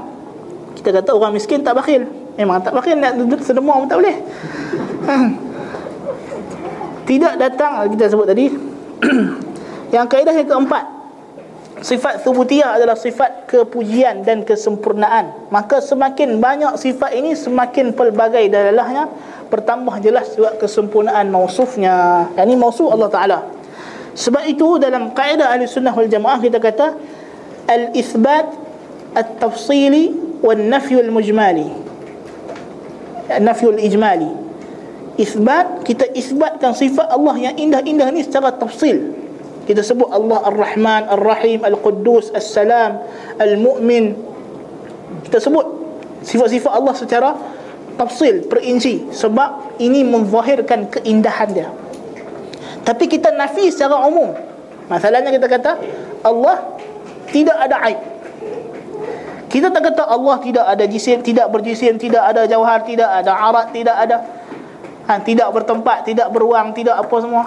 Ha, itu kaedah ahli kalam. Ahli kalam depa nafi, tafsil, isbat, mujmal. Ha, isbat Allah pada mukhalafatu lil hawadith. Apa tu? Tafsil dia ialah Allah tak begini, tak begitu, tak begitu tak wujud. Ha, ha senang cerita. Ha, jadi Allah dalam Quran dia nafi mujmal, laisa kamithlihi syai. Laisa kamithlihi syai wa huwa as-sami'ul basir dan dia yang maha mendengar lagi maha melihat kalau kita pergi dekat raja kita kata wahai raja kamu ni tak pendek tak hitam kan tak bodoh kamu juga tidak zalim tidak sekian-sekian. Tidak tidak tidak. Ada kita nak muji dia ke nak perli dia? Kan? Lebih kepada membeli ya tidak kan? Tapi kalau kita kata wahai raja kamu ni tak sama macam rakyat kamu. Kamu seorang yang hebat seorang yang handsome seorang yang begitu dan begini. Baru nama puji. Kan? Maka dengan Allah taala mesti lebih utama untuk kita beradab. Beradab dengan Allah taala bila dia masuk masuk masalah nafi tafsil ni itu yang bawa kepada takwil yang bukan-bukan tu dia fikir Allah tak begitu tak begini Allah tak begitu tak beginilah kali tak tahu ke mana kan Adapun nafi secara tafsili dalam Quran dan hadis hanya datang dari tiga kaedah. Yang pertama menafikan persamaan Allah dengan makhluk. Kedua eh, dalam ayat laisa kamitslihi syai' wa huwa as-sami'ul basir ulama istinbat tiga perkara. Yang pertama menafikan persamaan Allah dengan makhluk. Laisa kamitslihi syai'. Kedua menetapkan sifat kesempurnaan bagi Allah yang layak dengan zatnya. Dan yang ketiga memutuskan rasa tamak untuk mengetahui hakikat sifat Allah. Yang ketiga ni kalau ada dalam jiwa kita tamak nak tahu kafiat sifat Allah ini yang bawa pada takwil. Sebab dia tak tahu macam mana. Ha. Bila orang kata Allah berada di atas, dia tak tahu macam mana. Bertempat ke tak bertempat ke arah tu. Kan? Dia pun duk main lah. Syaitan pun masuk lah otak dia. Ha. Dah kali jadi, jadi macam Jaham dan Safwan kufur dengan Allah Ta'ala. Kemudian dia kata sifat salbiyah penafian disebut secara detail untuk dua keadaan sahaja dalam Quran dan hadis. Yang pertama menafikan pada hak Allah apa yang didakwa oleh para pendusta. Seperti Allah kata lam yalid wa lam yulad, tidak beranak dan tidak diperanakkan. Sebab Allah nak nafikan tuduhan kaum Nasrani dan Yahudi dan juga musyrikin. Yang kedua menolak sangkaan. Seperti Allah kata wa ma massana min lu'ub. Kami tidak letih. Sebab nak menafikan dakwaan orang Yahudi yang kata Allah lepas dia cipta langit dan bumi dalam enam masa, enam hari Allah berehat pada hari Sabtu ha. ha itu tak betul ha itu tak betul ya Allah nak nafikan dakwah ini kata wa ma masana min lughub kami tidak tidak letih Kaedah yang kelima sifat thubutiyah terbahagi kepada dua iaitu zatiyah dan fi'liyah. Sifat zatiyah adalah sifat yang disandarkan kepada zat Allah Subhanahu wa taala. Seperti mendengar, melihat, mempunyai dua dua wajah. Wa yabqa wajhu rabbika dzul jalali wal ikram dan kekallah wajah Tuhanmu yang maha memiliki kemuliaan lagi keindahan ha, al apa ni al ulu ketinggian. Al ulu adalah sifat zat. Sifat zat Allah taala dan sifat fi'liyah. Sifat fi'liyah perbuatan Allah. Apa yang Allah buat? Seperti an-nuzul turun ke langit dunia. Istiwa ala al-arsh beza di antara ulu dengan istiwa. Ialah al-ulu sifat zat. Sentiasa ada pada Allah. Takkan Allah sentiasa berada di atas. Adapun sifat fi'liyah istiwa wujudnya istiwa bila wujudnya arash wujudnya arash ha. Allah buat perbuatan. Sebab itu nuzul Allah turunnya Allah ke langit dunia tidak melazimkan suhul tidak melazimkan Allah ada di bawah. Asyarah dia kata kalau kamu kata Allah turun jadi Allah duduk bawah pula. Allah duduk atas duduk bawah pula. Kita kata tak sama. Allah yang laisa kamithli syai. Apa ada? Faham tak? Ha kan? Allah tak sama dengan makhluk. Makhluk kalau dia turun memang duduk bawah. Tapi Allah tak. Sebab al-ulu sifat zat walaupun dia turun tapi turunnya tidak sama dengan turunnya makhluk. Tidak melazimkan berada di bawah. Ha. kemudian dan ada juga sifat yang namakan zatiyah fi'liyah. Zat dan fi'al dalam masa yang sama iaitu sifat al-kalam masalahnya dan al-iradah kehendak al-khalq mencipta. Ini sifat zatiyah fi'liyah. Al-kalam sifat zat yang ada pada Allah dan juga fi'liyah Allah berkata-kata pada waktu yang dia kehendaki dengan cara yang dia kehendaki dengan siapa-siapa yang dia kehendaki Allah bercakap dengan Musa bila bila Musa sampai kat dia kat miqat kan jadi sebelum Musa sampai dekat bukit Tur Sina Allah tak cakap dengan Musa lagi. Berbeza dengan Asy'ariyah. Asy'ariyah dia kata sifat zat dia qadim, qidam. Allah duk sebut ya Musa tu daripada sebelum dia cipta langit dengan bumi ni sampai Allah dah sebut lagi. Ha. ha. tak betul. Itu berlawanan dengan apa Allah Taala sebut dalam Quran. Walamma jaa Musa limiqatina wa kallamahu rabbuh. Allah berkata-kata bila dia sampai ke miqat ke tempat yang ditetapkan Allah Ta'ala dan Allah bercakap dengan Quran bila dia hendak turunkan Al-Quran waktu dalam hadis sabit daripada hadis dalam hadis-hadis yang sahih kata Allah bila dia nak mewahyukan sesuatu maka bergegarlah langit dan pingsanlah malaikat apabila berhentinya surah Allah Ta'ala barulah mereka sedar semula dan Allah mewahyukan kepada Jibril apa yang dia nak wahyukan. Itu menunjukkan Allah berkata-kata dengan masyiah dengan kehendak. Allah mencipta dengan kehendak. Allah turun nuzul dengan kehendak. Sifat fi'liyah ialah sifat yang Allah gantungkan dengan kehendak dia. Dia buat bila dia hendak. Adapun sifat zatiyah yang tidak berkaitan dengan kehendak. Allah sentiasa mendengar dan melihat sentiasa ada pada Allah Ta'ala. Dan ahli sunnah wal jamaah beriman bahawa sifat fi'liyah Allah qadim pada jenisnya. Ini Allah sentiasa bersifat dengan sifat tersebut. Dia ada kemampuan untuk melakukan perbuatannya. Tetapi dia buat buatan itu bila dia kehendaki. Sekarang ni kita manusia kita boleh bercakap. Tapi bila kita boleh bercakap? Bila kita dah besar Keluar-keluar pada perut mak kita tak boleh cakap lagi Dah besar sikit baru Allah cipta kalimah untuk kita bercakap. Kan? Tapi Allah tidak. Dia memiliki berkata-kata itu semenjak azali. Semenjak. Semenjak dia wujud. Dan wujud Allah tidak ada awal baginya. Huwal awal wa laysa qablahu syai' Dia yang awal tidak ada satu pun sebelumnya.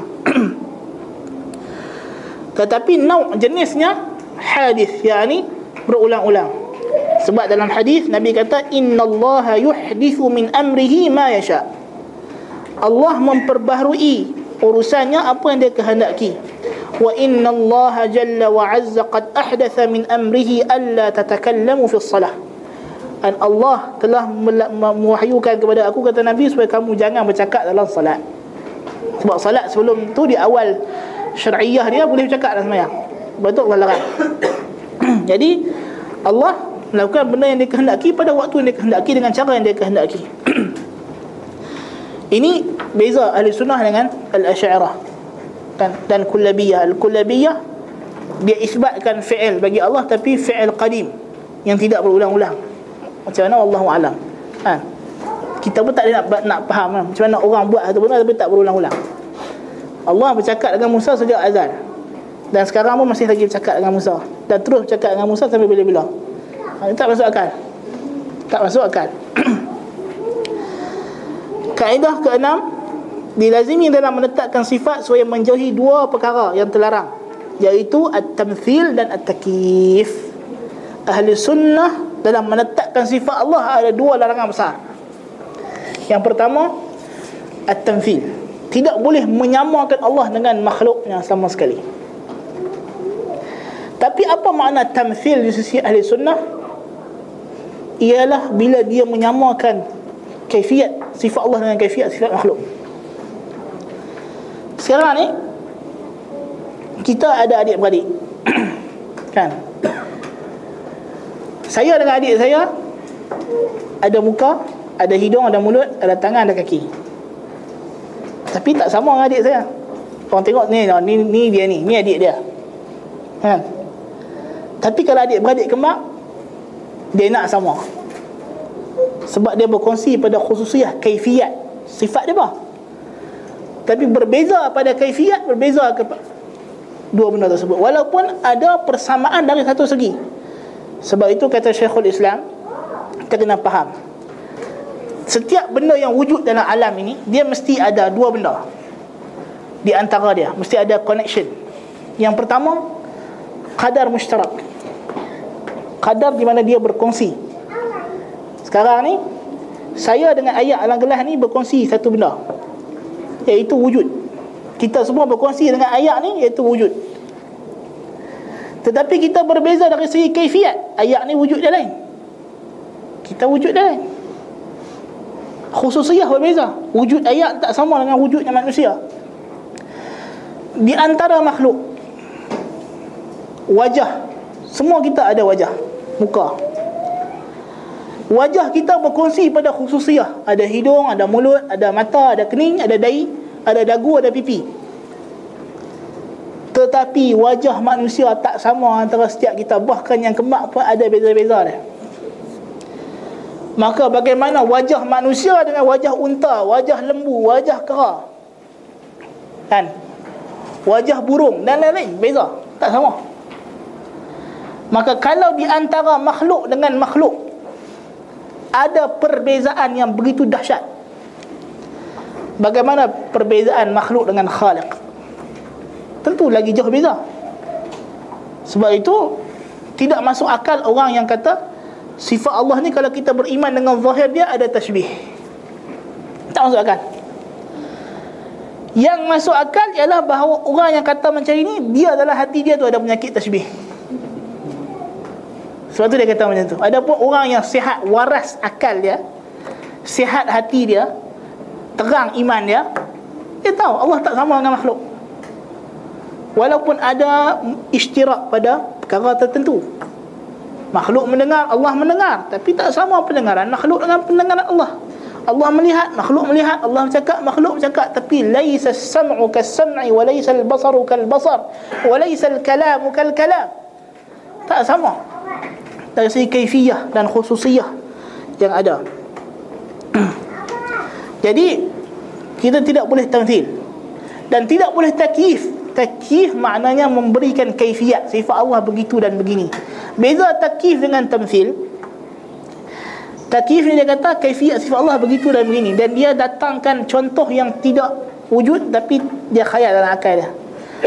Seperti Rafidah Rafidah yang dulu lah. Bukan Rafidah lah lah pun lebih kurang lah. Tapi Rafidah yang dulu dia pun musyabbihah Mujassimah mubathilah Kan mukayyifah Oh dia pun kata Tuhan dia pun Tuhan dia pun bukan Tuhan kita lah.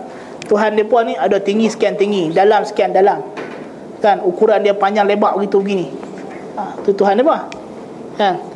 Tapi Tuhan kita bukan begitu. Tuhan kita hanya Maha besar Maha indah Maha sempurna tidak menyamai apa-apa makhluk dan tidak menyamai apa-apa gambaran yang tergambar dalam akal dan khayalan makhluk. Adapun tamsil dia sama dengan makhluk. Ha Tuhan macam ni, Tuhan macam tu. Tangan Tuhan macam tangan dia. Ha itu naudzubillah kufur. Ha sebab tu ulama kata ini mumathilah musyabbihah dan mukayyifah hukumnya adalah haram dan bawa pada kufur. Dalilnya firman Allah Taala laisa kamitslihi syai' wa huwa as-sami'ul basir. Allah kata walam yakul lahu kufuwan ahad.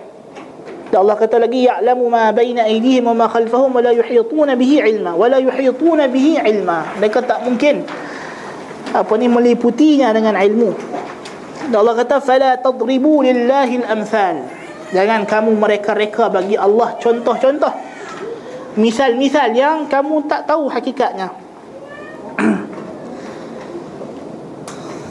Demikian juga ada perbezaan di antara zat makhluk dengan zat khaliq. Perbezaan zat membawa kepada perbezaan sifat. Semut ada kaki. Gajah ada kaki. Tapi zat semut dan gajah tak sama. Maka beza di antara kaki gajah dan kaki semut. Sedangkan kedua-duanya makhluk. Maka tentulah beza lagi makhluk dengan Allah Subhanahu wa taala. Sebab itu Syekhul Islam dia letak dua kaedah yang penting. Dia kata al-kalamu fi sifat kal kalam fi zat bercakap berkaitan dengan sifat Allah macam kita bercakap tentang zat Allah. Macam mana kita kata Allah ada zat yang tidak sama dengan zat makhluk, maka demikianlah kita kata Allah ada sifat tapi tak sama dengan sifat makhluk. Dan al-kalam fi ba'd as-sifat kal kalam fi al-ba'd al-akhar. Berbicara tentang sebahagian sifat seperti sifat yang lain. Kalau Asy'ariyah isbat Allah mendengar tapi tak sama dengan mendengar makhluk, apa masalahnya dia nak isbatkan bagi Allah dua tangan yang tak sama dengan dua tangan makhluk? Sebab Allah sebut, lima khalaqtu bi yadai. Kalau dia beriman dengan ayat wa huwa samiul basir, pasal dia tak beriman dengan ayat lima khalaqtu bi yadai? Apa beza dua ayat ini? Dua-duanya Allah yang turun, Allah yang bercakap. Kedua-duanya datang daripada wahyu yang benar. so itu kata Imam Malik bin Anas rahmatullahi alaih bila orang tanya kepada beliau bagaimanakah Allah beristiwa? Katanya al-istiwa ghairu majhul. Al-istiwa maknanya tak majhul. Kita tahu maknanya al-ulu wal irtifa wal kayfu ghairu ma'qul. Tapi macam mana? Tak diketahui oleh akal. Wal imanu bihi wajib. Beriman dengan sifat ini wajib. Was su'alu anhu. Bertanya-tanya tentang kaifiat sifat ini. Bagaimana? Bagaimana? Bidah. Ha itu kata Imam Malik bin Anas rahmatullahi alaih. Kaedah yang terakhir ketujuh dalam masalah sifat ialah sifat-sifat Allah adalah tauqifiyah, tidak ada ruang bagi akal dalam menetap dan atau menafikannya semata-mata melainkan dengan ada panduan Al-Quran dan hadis. Dia tauqifiyah dalam dua sudut. Yang pertama isbat. Yang ni dalam kita nak mengatakan Allah ada sifat sekian, kita mesti ada dalil kata ini sifat Allah. Dalil yang masih sahih. Kalau tak ada tak boleh. Dan tauqifi dalam masalah nafi. Dan kita tak boleh menafikan. Allah tak ada sifat sekian. Kecuali ada dalil. Kita mengaji dalam bab ibadat dia kata al, al aslu fil ibadah al butlan hatta yaqumud dalil. Asal dalam ibadat batal. Sampai ada dalil kata ada jadi dalam ibadat tauqifi dalam masalah apa? Dalam masalah isbat. Dalam masalah benda-benda duniawi, al-aslu fil asya'il ibahah hatta yaqumu ad-dalil 'ala at-tahrim. Asal perkara dunia ini adalah harus sehingga datang dalil kata tak boleh haram ataupun lain-lainnya dia tauqifi dalam masalah dari segi nafi tapi nama Allah Ta'ala dia tauqifi dalam masalah isbat dan nafi sekaligus. Jadi tetapi dalam masalah sifat yang kaman adapun sifat yang memang naqais yang memang tak layak bagi Allah seperti sedih menangis lemah ini Allah dah nafi dalam Quran secara mujmal. Dan kita boleh faham dan kita nafikan dia. Tapi kalau orang tanya Allah sabitkan dalam hadis bahawa dia ada jari bagi tangan. Asabi'ul yad. Jari bagi tangan. Tapi orang, orang tanya kita Allah ada jari, jari kaki? Dia tak boleh kata Allah tak ada. Jari kaki? Dan tak boleh kata Allah ada jari kaki. Sebab isbat memerlukan dalil nafi memerlukan dalil. Orang tanya Allah ada mulut? Allah ada telinga? Nafi tak boleh sebab pun tak boleh. Ha. Allah bertempat Nafi tak boleh sebab tak boleh Sampai dia tahu maksud Yang dikehendaki dengan tempat ha. Maka apa-apa sifat yang ihtimal padanya kesempurnaan Namun tiada nas Yang yakin Menetapkan atau menafikan Maka wajib tawakuf mendiamkan diri daripada Kita menafikan ataupun mengisbatkan sifat tersebut. yang ketiga fasal yang ketiga yang terakhir ialah kaedah dalam dalil-dalil asma dan sifat. Macam mana kita nak berinteraksi dengan dalil ayat-ayat al-asma wa sifat dan hadis-hadis berkaitan dengannya ada empat kaedah. Dan empat kaedah ni penting untuk menolak syubhat. Ha? Yang pertama, kaedah yang pertama dalil-dalil yang digunakan untuk menetapkan bagi Allah nama-nama dan sifat-sifatnya adalah kitab Allah dan sunnah Rasulullah wasallam yang sahih sahaja tidak boleh kita gunakan akal. Kata Imam Ahmad la yusafullah illa bima wasafa bihi nafsah atau wasafahu bihi rasuluh sallallahu alaihi wasallam. La yutajawazul quran wal hadis. Tidak disifatkan bagi Allah ataupun melainkan apa yang Allah sifatkan bagi dirinya ataupun rasulnya sallallahu alaihi wasallam sifatkan bagi dirinya tidak boleh kita melampaui al-Quran dan hadis. Kata Imam إمام الأئمة محمد بن إسحاق بن خزيمة رحمة الله عليه. بن خزيمة رحمة الله عليه.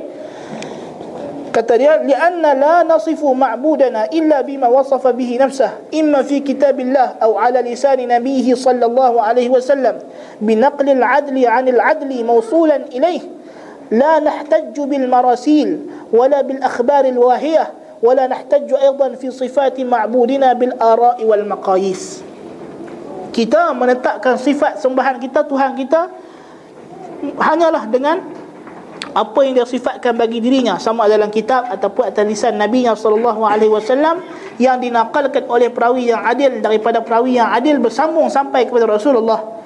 Kita tidak berhujah dengan hadis-hadis mursal yang terputus sanadnya yang dhaif dan tidak pula dengan hadis-hadis yang lemah. Dan tidaklah kita berhujah dalam sifat itu dengan akal dan ukuran-ukuran qiyas. Adapun lafaz-lafaz mujmal yang sama-sama yang berkemungkinan bahawa maksud yang sahih atau batil yang digunakan oleh ahli kalam seperti tempat dan arah. Kalau tanya Allah bertempat ke tidak bertempat? Allah berarah ke tidak berarah? Maka ahli sunnah wal jamaah mengambil sikap tawakuf. Yang ini tidak isbat dan tidak nafi. Tetapi diperincikan maknanya Tanya dekat dia Apa yang kamu nak maksudkan Dengan Tempat? Apa yang kamu nak maksudkan Dengan tempat? Adakah kamu nak kata Allah ini Dilingkungi oleh tempat? Macam makhluk. Sekarang kita duduk dalam bilik ni. Bilik ni melingkungi kita. Sebab dia lagi besar daripada kita. Kita kata tak Allahu Akbar min kulli syait Allahu akbar min kulli syai. Kalau kamu nak maksudkan dengan makna Allah bertempat dengan makna yang batil ini, kita kata makna ini batil dan Allah tidak bertempat. Kita nafikan.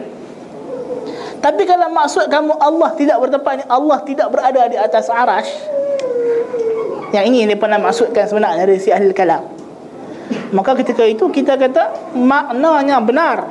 Tapi kita sebut macam Allah sebut Ar-Rahmanu ala arsistawa tempat tak tempat bukan kerja ha. Yang wajib beriman Allah berada di atas aras. Selesai masalah. Apa nak kecoh-kecoh Kan Benda mudah saja. Dia tak susah. Jadi ada ilmu kita boleh faham. Demikian juga arah dan apa-apa perkara yang lain berkaitan dengan laf jisim. Sama juga Allah berjisim ke tak berjisim? Kalau Allah tangan Allah berjisim. Tanya ada apa makna jisim? Ahli kalam tak mungkin boleh bagi takrif jisim dengan tepat sampai hari kiamat. Sebab dia pun tak tahu pada jisim. Kan jisim dalam bahasa Arab badan. Al badanul kathif. Kalau dari segi lurah kita kata kita nafikan jisim. Betul. Tapi dari segi makna jisim yang kamu nak maksudkan wahai ahli kalam ada makna yang sahih. Seperti jisim dalam salah satu qaul di sisi kamu di antara empat belah qaul yang kamu ada dalam mentakrifkan jisim ialah ma yusyaru ilaih. Benda yang diisyaratkan kepadanya nabi isyarat Allah di atas. Kalau makna jisim itu al-musyar ya Allah dengan makna kamu itu boleh dikatakan jisim. Tapi lafaz jisim tidak ada dalam Quran dan hadis. Tak boleh kamu sebut jisim. Tak boleh kamu nafikan jisim dengan makna yang yang kamu nak cuba bawa. Sebab apa? Ahli kalam ahli bidah. Di zaman salah dia pun tak berani nak kata Allah tak ada atas langit. Kan? Kalau dia pun cakap begitu awal-awal tengok nasib yang ditimpa oleh uh, Ma'bad al-Juhani. Apa nasib dia? Lah kali kena sembelih ataupun ghailan di Masqi kena sembelih oleh kerajaan Islam pada masa tersebut. Akan dihukum bunuh sebab kufur. Semua orang zaman tu tak ada siapa khilaf kata Allah berada di atas aras. Sebab itu Mu'tazilah yang muncul pada awal Wasil bin Atta. Beriman Allah di atas aras. Abdul Rahman bin Muljam yang bunuh Sayyidina Ali beriman Allah di atas aras tak ada siapa Nabi Allah atas aras bid'ah khawarij khuruj ala wulatil umur wa takfiril muslimin itu bid'ah ada dua adapun dalam asma wa sifat tak ada masalah dia beriman Quran kalam Allah apa semua Mu'tazilah awal bid'ah dia ialah masalah orang buat dosa besar. Dia kata di akhirat mukhallat finnar tapi dia bukan mukmin bukan kafir. Tapi fasik. Itu bid'ah dia. Lepas tu barulah datang isu khalqul Quran, isu nafi qadar dan lain-lain. Bid'ah tu datang kemudian-kemudian. Itu Imam Ahmad kata Mu'tazilah terkesan dengan Jahmiyah. Jahmiyah datang lepas Mu'tazilah. Kan? Jadi dia terkesan dengan Jahmiyah. Jahm bin Safwan. Sebab tu orang makhluk pertama yang nafi Allah di langit adalah Firaun. Sebelum tu tak diketahui adanya makhluk dalam alam ni baik batu, baik pokok, baik binatang yang menafikan Allah di langit. Tak dikenali. Kemudian kaedah yang kedua, perkara yang wajib dalam berinteraksi dengan nasah Al-Quran dan As-Sunnah adalah menerimanya sesuai dengan makna zahir tanpa diubah. Terutama nas sifat untuk ruang bagi akal dalilnya Allah Taala kata nazala bihi ruhul amin ala qalbika litakuna minal munzirin bilisanin arabiyyin mubin. Tengok al-Quran Allah sifatkan dia sebagai litakuna minal munzirin. Supaya kamu wahai Muhammad menjadi pemberi ingatan. Jadi dia mesti bawa sesuatu benda yang jelas. Tak boleh ada teka-teki. Kan? Macam kita kata tadi teka-teki. Dia mesti jelas. Bilisanin arabiyyin mubin. Dengan kalimah Arab yang jelas. Tak ada kita nak berteka-teki apa makna istawa. Kan? Tak teka-tekan puzzle nak teka-teka tak ada. Inna anzalnahu Qur'anan Arabiyyan la'allakum ta'qilun. Kami turunkan dia Al-Quran itu dalam bahasa Arab supaya kamu memahaminya. Jadi Al-Quran difahami. Allah Ta'ala kata Alif Lam Ra. Tilka ayatul kitab wa Qur'anin mubin. Qur'anin mubin. Jelas. Allah kata zalikal kitabu la raiba fih hudan lil muttaqin. Tak ada keraguan padanya, petunjuk kepada orang yang bertakwa. Walaqad ji'nahum bikitabin fassalnahu ala ilmin hudan wa rahmatan liqaumin yu'minun. Petunjuk dan rahmat. Kata Nabi sallallahu alaihi wasallam, "Innahu lam yakun nabiyyun qabli illa kana haqqan alaihi an yadulla ummatahu ala khairi ma ya'lamuhu lahum." wa yunziruhum syarra ma ya'lamuhu lahum tidak ada nabi sebelum aku melainkan wajib atas mereka untuk bagi peringatan untuk ajak kepada umatnya segala benda yang baik yang dia tahu. Dan dia melarang daripada segala benda yang buruk yang dia tahu. Kalaulah sifat Allah Taala ni ada takwil dia ataupun tahrif makna sekian-sekian. Nabi dah takwil lama dah. Nabi tak kata kepada sahabat dia Nabi kata apa nak Dajjal itu awar, buta sebelah matanya. Wa inna rabbakum laysa bi'awar. Tuhan kamu tidak buta sebelah matanya. Baik Nabi habaq Tuhan kamu enggak ada mata. Makna mata gini gini.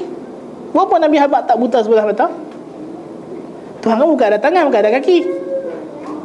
Tak. Simple mudah. Makna tangan begini, makna kaki begitu supaya kamu jangan terlibat, jangan terkeliru dengan dajjal yang cakap ada Tuhan. Tapi Nabi tak buat. Sebab sifat Allah haqiqi. Tetapi berbeza pada kaifiyah. Mata Dajjal tak sempurna. Mata Allah sempurna. Itu Nabi nak beritahu. Ha. Nabi kata Qad taraktukum ala al-bayda Layluha kanahariha La yazi'u anha ba'di illa halik من يعيش منكم فسيرى اختلافا كثيرا فعليكم بما عرفتم من سنتي. ما كان لك مبقان أنا أبوين كم مكتهوي بسنه وسنة الخلفاء الراشدين المهديين عضوا عليها بالنواجذ وعليكم بالطاعة وإن عبدا حبشيا فإنما المؤمن كالجمل الأنف حيثما قيدا قاد الحديث من مشهود بلا فاي بن مجهد أحمد ني معروف Nabi suka pegang dengan sunnah baginda dan sunnah khulafa ar-rasyidin al-mahdiyyin. Tak diketahui ada yang takwil zaman mereka. Maka Al-Quran diturunkan sebagai hidayah. Tiada keraguan padanya. Al-Quran diperinci oleh Allah Ta'ala. Semua kebaikan Nabi dah terang. Semua keburukan Nabi dah larang. Sunnah Rasulullah terang, tiada keraguan. Rasulullah memerintah supaya pegang dengan sunnah baginda sunnah khulafa' rasyidin. Maka daripada mukaddimah ni kita dapat natijah bahawa nas Al-Quran dan sunnah tidak berhajat kepada takwilan, takwilan yang batil yang dibina atas mantik Yunani ataupun zauq sufi ataupun akal falsafi dan lain-lainnya. Zahir ayat-ayat Quran dan sunnah tidak mungkin sama sekali mengandungi kesesatan seperti dakwaan biadab ahli kalam bahawa zahir nas bahawa tashbih dan tamthil sebab Allah tuan kita hidayah Bukan kita bala lah. kan? Tetapi yang berlaku tashbih Ialah akal dan jiwa mereka yang rosak Sebab tu kata Imam Hamad Nu'im Ibn Hamad Al-Khuzai Syekhul Bukhari Kata dia Man syabbah Allah bi khalqih faqad kafar Siapa menyamak Allah dengan makhluk dia kafir Wa man jahada ma wasaf Allah bihi nafsah faqad kafar Siapa yang ingkar sifat Allah juga kufur Walaysa fima وصف Allah bihi نفسه ولا رسوله tashbih tidak ada dalam kalam Allah dan kalam Rasul berkenaan sifat-sifat Allah ini tashbih. فمن أثبت لله تعالى ما وردت به الآيات الصريحة والأخبار الصحيحة على الوجه الذي يليق بجلال الله تعالى ونفى عن الله تعالى النقائص فقد سلك سبيل الهدى Siapa yang beriman dengan zahir ayat-ayat ini Beriman sesuai dengan yang Allah isbatkan Seperti yang datang daripada ayat-ayat yang jelas Dan khabar-khabar yang sahih mengikut wajah yang sesuai dengan kebesaran Allah dan menafikan kekurangan maka dia telah mengikut jalan yang benar dalam hidayah. Dalil akal kita kata Allah lebih tahu berkenaan diri dia. Rasul lebih tahu berkenaan dengan diri Allah Ta'ala. Allah benar, Rasul benar. Allah mampu apa ni mengungkapkan kehendak dia dengan takbir yang jelas. Nabi juga demikian. Maka kenapa perlu berhajat kepada takwil kalau ayat itu membawa kepada tashbih dan kesesatan zahir nas ada kesesatan? Tak mungkin. Bahkan zahir nas padanya hidayah. Kaedah ketiga pelengkap pada kaedah yang yang kedua tadi apa dia zahir nas? Zahir nas adalah maklum pada kita dari satu segi tapi majhul dari satu segi yang lain. Maklum dari segi makna. Sebab so, yang Malik kata apa tadi? Al-istiwa'u ghairu majhul. Wal kayfu ghairu ma'qul makna maklum dari segi bahasa. Istawa maknanya ala wartafa. Al yad maklum maknanya yad tangan. Tapi kaifiyat ghairu maqul. Ini yang diungkapkan oleh salaf. Tidak ada di sana tafwid makna. Sebab asyairah dia ada dua. Dia ada muawwilah daripada kalangan mutaakhirin dan mufawwidah yang mentafwidkan makna Makna macam mana? Dia kata Ar-Rahmanu ala arsh istawa. Kita beriman Allah bersema istawa ala arsh. Tapi apa makna istawa? Wallahu alam. Ini bukan akidah salaf. Ini akidah ba'd al-asy'ariyah, sebahagian daripada kalangan asy'ariyah. di antaranya Imam Haramain di akhir hayat dia kembali kepada akidah tafwid. Mereka juga Imam Al-Ghazali dalam Iljamul Awam juga mufawwid. tafwid makna tapi salaf tafwid kaifiyah. Yang kita serahkan maknanya kepada Allah adalah kaifiyah bukan makna dari segi lughah. Segi lughah salaf tafsir. Mujahid kata istawa ala Abu Aliyah kata istawa irtafa. Jadi apa lagi yang kita nak nak nak nak, nak petikaikan dari segi makna? kan nabi sebut Allah taala uh, menggenggam langit dengan tangan kanannya jelas makna jelas tapi dari segi kaifiat yang kita majhul kaedah keempat. Apa dia ni maksudkan dengan zahir nas? Maksud zahir nas makna yang segera difahami oleh akal. Bila kita sebut satu benda. Dan ia berbeza berdasarkan susunan ayat apa disandarkan pada dalam perkataan. Bila kita sebut kalimah air Semua orang terbayang air. Iaitu benda yang diminum. Kan? Tak ada tak ada nak tarif Ada benda yang kita tak boleh nak bagi tarif Setengah syarah dia kata Cuba bagi tarif tangan Tarif jami' manik dia kata Habak tadi hang tak ngaji mantik kan? Dalam ilmu mantik Benda yang dah jelas tak boleh ditarif Tarif hanya untuk benda yang Rumut yang tak jelas ada pun mentakrifkan benda yang jelas itu gila nama dia. Kan? Cuba hang bagi takrif dekat aku apa makna isteri. Kan? Semua orang tahu makna isteri. Tak takrif lah. Apa makna tangan? Buah nampak ah itu tangan. kan? Selesai makna dia.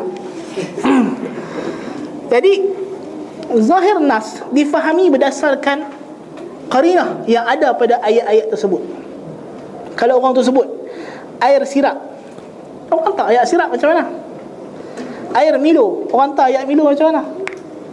Air sejuk Dia sejuk Air panas Dia panas Jadi itu makna zahir nas Kena tengok dari keseluruhan Sebab itu kita kata zahir nas itu ada dua jenis. Yang pertama dia panggil zahir ifradi. Kalimah itu sendiri Zahir ifradi. Seperti pada kata Wa man yahlil alaihi ghadabi faqad hawa. Kalimah ghadabi Kemarahanku disandarkan kepada Allah ghadab.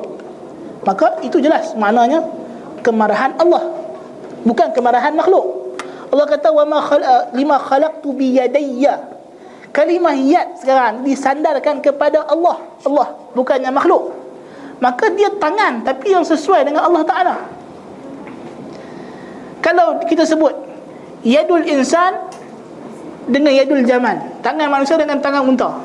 Tak sama. Tapi kalau disebut yad sahaja Mungkinlah kita kata yad tangan. Oh, Kita faham mana tangan Tapi tangan yang macam mana Dan dalam ayat Bila dia disandarkan kepada Allah Mudaf ila Allah Yadayya Biyadayya Dengan dua tanganku Maka Dia tangan yang sesuai dengan Allah Ta'ala. Mana datang tashbihnya dalam zahir nas? Tak mana yang kata tashbih Kan? Tak ada. Bolehkah kita kata kepada orang yang kata Saya ada muka dan monyet ada muka dia kata hang telah menyamakan diri hang dengan monyet. Tak ada siapa cakap gitu. Kecuali orang gila kan? Ha, jadi ilmu kalam menyebabkan kita jadi gila. Okey? Jadi kita tengok. Orang yang berakal sihat seperti ulama salafus salih dia pun faham dengan fitrah. Sebab akal dia pun sejahtera. Yang kedua zahir tarkibi dari segi makna tarkib keseluruhan ayat. Seperti Allah Taala kata Walillahi al-mashriq wal-maghrib fa aina tuwallu fa thamma wajhullah innallaha wasi'un alim dalam ayat ini fasamma wajhullah. Di sana ada wajah Allah. Apa makna wajah Allah? Sebagian ulama salah kata maknanya qiblatullah. Maka hendaklah kamu hadap ke wajah kamu kepada qiblat Allah. Adakah ini takwil yang menyalahi zahir nas? Kita kata tak. Sebab Allah cerita ni walillahil masyriqu wal maghribu. Cerita pasal masyriq dengan maghrib fa aina ma tuwallu fa thamma wajhullah. Ayat cerita pasal semayang menghadap kiblat. Maka kalimah wajhullah dalam ayat ini. Bukan makna wajah makna wajah tapi makna jihah. Arah. Ke arah yang Allah tetapkan. Eh? Jihad qiblatullah. Itu maksudnya? Dari segi zahir ayat. Bukan dari segi takwil. Dari segi zahir ayat. Ada pun ayat wa yabqa wajhu rabbika dzul jalali wal ikram. Allah sandarkan wajah kepada wajhu rabbika dzul jalali wal ikram. Dia beri sifat dzul jalali wal ikram. Dan datangkan dengan sifat al-baqa wa yabqa. Ini jelaslah sifat Allah Taala. Jelas sifat Allah Taala. Allah Taala kata awalam yarau anna khalaqna lahum mimma amilat aydina an'aman fahum laha malikun. Ayat ni maksudnya apakah mereka tidak melihat? Sesungguhnya kami menciptakan bagi mereka apa yang kami usahakan kami ciptakan. Yang diri kami ciptakan. Muhammad Salah kata Aidina anfusina. Biasalah Disandarkan tangan kepada diri. Berbeza dengan ayat Lima khalaqtu biyadayya Apa yang aku ciptakan dengan dua tanganku. Di situ ada ba' bi Muta'adi Menunjukkan tangan di situ alat Untuk mencipta Ada tasniyah Dua Yadai Ya Nisbah kepada Allah Ini tangan hakiki Adapun dalam ayat ini awalam yarau anna khalaqna mimma amilat aydina uslub arab ma'ruf. Mimma amilat aydina ay mimma amilna apa yang kami buat. Bukan maknanya Allah menciptakan haiwan ternak dengan dua tangan dia seperti cipta Adam. Tak sama di sana dengan di sini. Adam Allah cipta dengan dua tangan dia secara langsung mubasyarah. Tapi an'am di sini Allah ciptakan dengan kalimah kun fayakun. Tapi Allah kata amilat aydina sebab uslub Arab. Dia kata hadza ma fa'alathu yaduk. Ini apa yang dibuat oleh tanganmu. Eh, apa yang kamu buat tak kira kamu buat dengan tangan, kan dengan mulut, kan dengan kaki kan tapi ini apa yang tangan kamu buat, yang diri kamu buat. Tapi kalau dia kata katabtu bi yadayya risalah. Aku tulis dengan tanganku risalah, tulis dengan tangan bukan tulis dengan mulut. Ma'ruf. Beza dua uslub. Sebab tu kata Syekh Uthaymin rahmatullahi alaih maksud zahir nas mesti tengok dari segi idafah dia dari segi qarinah ayat dia dan keseluruhan ayat tersebut. Ada beza? Kan? Dalam kata was-samaa banainaha biaidin wa inna lamusiun. Biaidin dalam ayat itu bukan jamak kepada yad tangan tetapi ia adalah masdar kepada fi'al ada yaidu aid ay al-quwwah kekuatan. Maka datangnya tafsir salah kalimah. Was-samaa banainaha bi'aid ay biquwwah. Itu zahir nas. Tetapi yalah ahli kalam ni jahil bahasa Arab. Dia bahasa Yunani dia pandai lah. Ha. bahasa Arab dia jahil. Jadi dia, dia tak tahu. Dia tak tengok kamus dan sebagainya. Dia ingat oh ni tangan. Pasal apa ulama salah takwil kat sini takwil kat situ. Dia buat masybahat tengok ulama salah takwil dia kata. Ulama salah tak takwil. Takwil dengan makna tafsir. Takwil itu sendiri ada tiga makna sih eh, ada tiga makna secara umumnya. Yang pertama takwil dengan makna haqiqatus syai. Yauma yati ta'wiluh. Kata kata pada hari datangnya takwilnya takwil dari kejadian kiamat itu yang sebenar-benarnya itu takwil. Segala apa Allah sebut dalam Quran Aisyah kata Nabi baca dalam rukuk dan sujud dia subhana rabbil apa ni? Subhana rabbil azim bihamdih. Yu'awwilul Quran mentakwilkan Quran. Itu sebab Allah imtithalul awamir melaksanakan perintah takwil kepada perintah tersebut. Ada satu segi. Takwil juga dengan makna tafsir. Kata Ibn Jadid Tabari wa ta'wilu hadhihi al-ayah kadha wa kadha takwil ayat ini kira-kira tafsir tafsir maknanya menjelaskan makna kalam sesuai dengan kehendak mutakallim bukan kehendak kita atau fulan atau alan adapun takwil yang batil takwil di sisi ahli kalam dengan makna mengubah makna yang zahir kepada makna yang marjuh, makna yang tidak sesuai kerana dalil. Apa dalil dia? Dalil akal. Akal yang macam mana? Akal yang ditunggang oleh hawa nafsu. Bukan akal salafus salih, bukan akal yang beriman kepada Allah Subhanahu wa taala.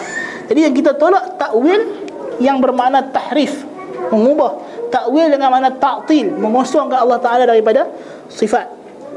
Ini yang kita ingkar. Adapun takwil dengan makna yang sahih di sisi ulama salafus salih, maka itulah dia takwil yang sesuai dengan zahir nas. Istawa maknanya ala wartafa. Dan sebab itu dalam ulama salaf dia takwil dia kata takwil ayat ini adalah ala wartafa. Maknanya itulah makna yang sesuai dengan zahir dia. dia tidak dikenali di kalangan ulama salaf takwil dengan makna tahrif.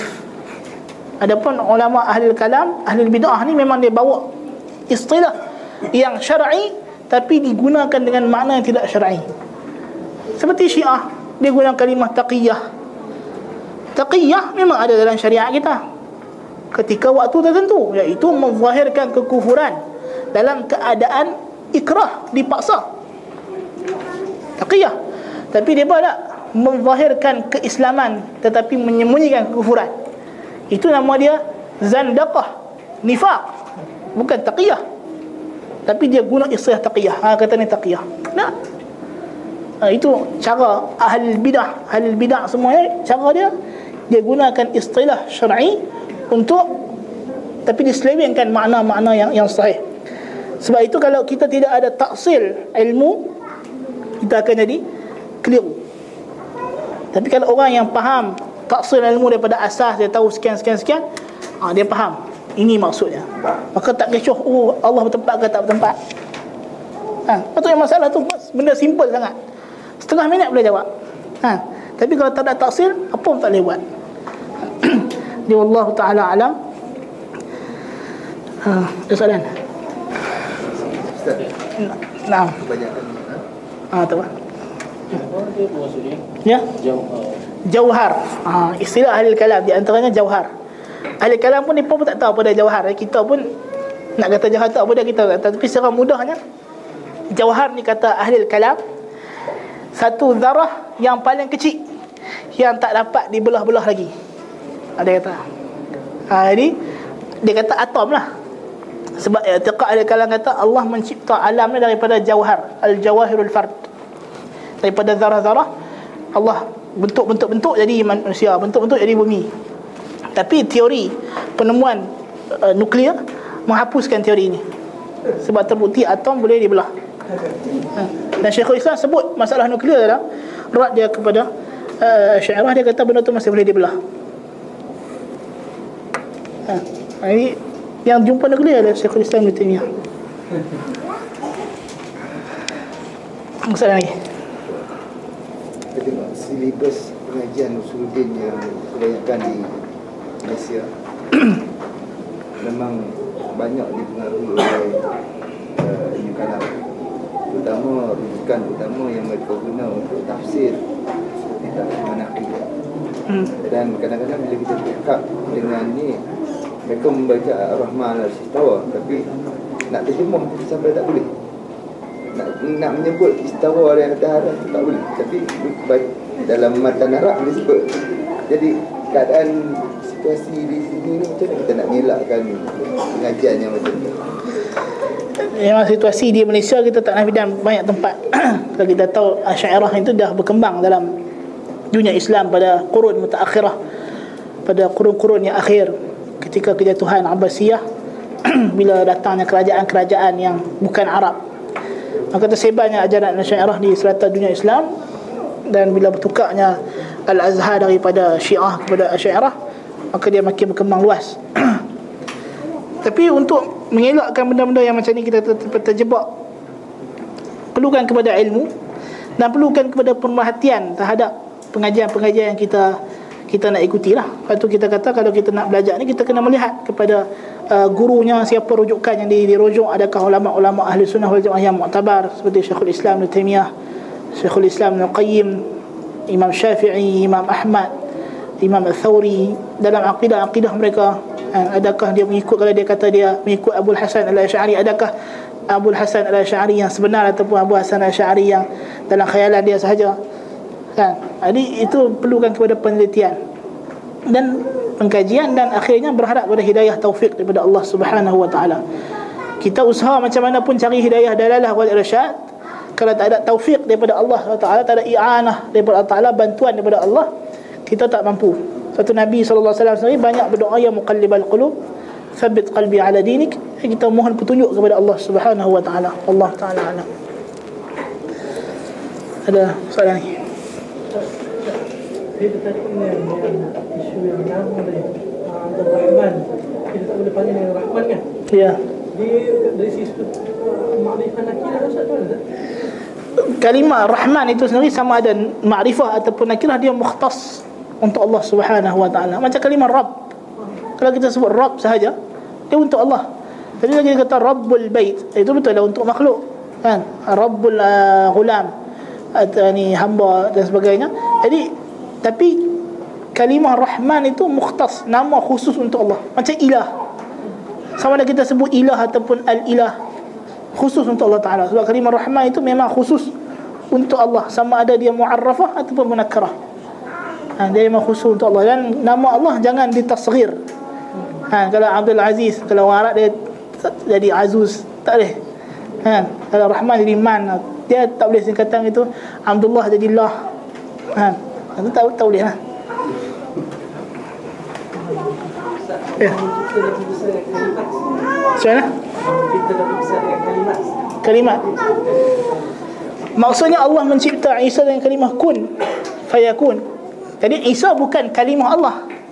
Tetapi dia dijadikan dengan kalimah Allah kun. Fayakun itu makna kalimah. Jadi tidak timbul di sana Kita kata Isa itu adalah kalimah Allah. Seperti yang didakwa oleh uh, oleh orang-orang Kristian. Dalam dalam Injil dia fil bid'i kana al-kalimah wa kana al-kalimah huwa Allah atau apa semua semua. Itu tak tak benar. Maksudnya Allah menciptakan Isa dan inna mathala Isa 'inda Allah kamathali Adam. Kata Allah perumpamaan Isa itu seperti Adam. Jadi Adam diciptakan dengan kalimah kun. Setelah Allah jadikan dia dengan tanah Allah katakan dia kun fayakun maka demikianlah Isa itu dicipta Allah Taala. Dengan kalimah kun fayakun apa yang kita nak heran? Allah ciptakan Adam daripada tanah tanpa ibu dan bapa. Allah ciptakan Hawa daripada lelaki tanpa perempuan jadikan daripada Adam. Allah ciptakan unta salih daripada batu yang jamat.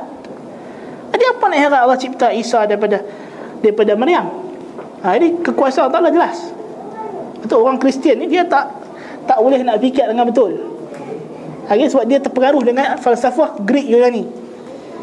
Ha, kalau sebab dia ikut falsafah Greek ni itu menyebabkan dia jadi keliru.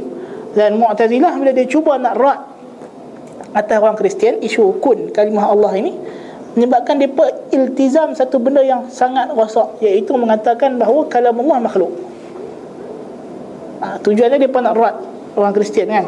Bila Kristian kata kalau macam tu adakah kalau kamu kata Quran, kalau kamu kata Isa makhluk adakah Quran ni makhluk ataupun tidak?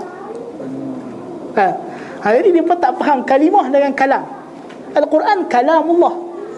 Isa kalimah Allah. Ya Allah jadikan dengan kalimah kun.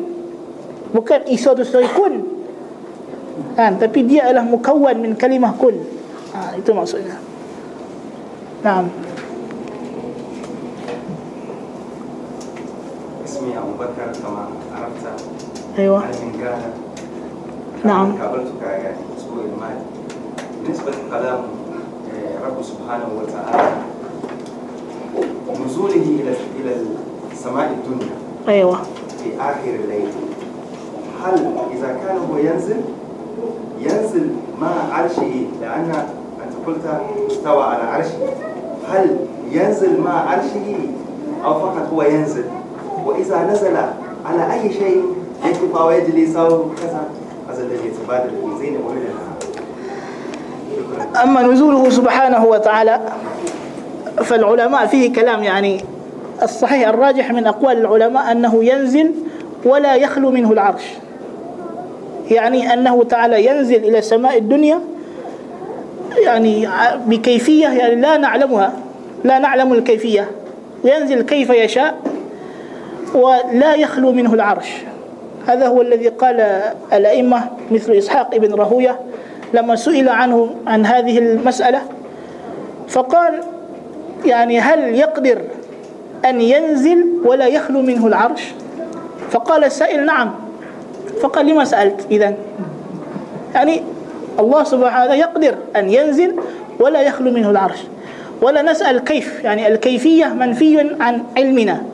لا نعلم الكيفية ولكن نعلم المعنى من حيث اللغة. النزول هو الهبوط. هذا هو الذي نعرف. أما الكيفية هذا كما قال الإمام مالك والكيف غير معقول. الله تعالى أعلم. um, dia tanya adakah kalau nuzul itu adakah Allah turun itu uh, turun. Macam di atas apa adakah kosong arah ataupun tidak yang masalah ada kalam ulama yang sahihnya kata Syekhul Islam Allah turun dan tidak kosong daripadanya arash Dia turun dalam keadaan dia beristiwa di atas arash. Itu yang sahih. Ada soalan lagi? Ya. Kenapa Asma Husna yang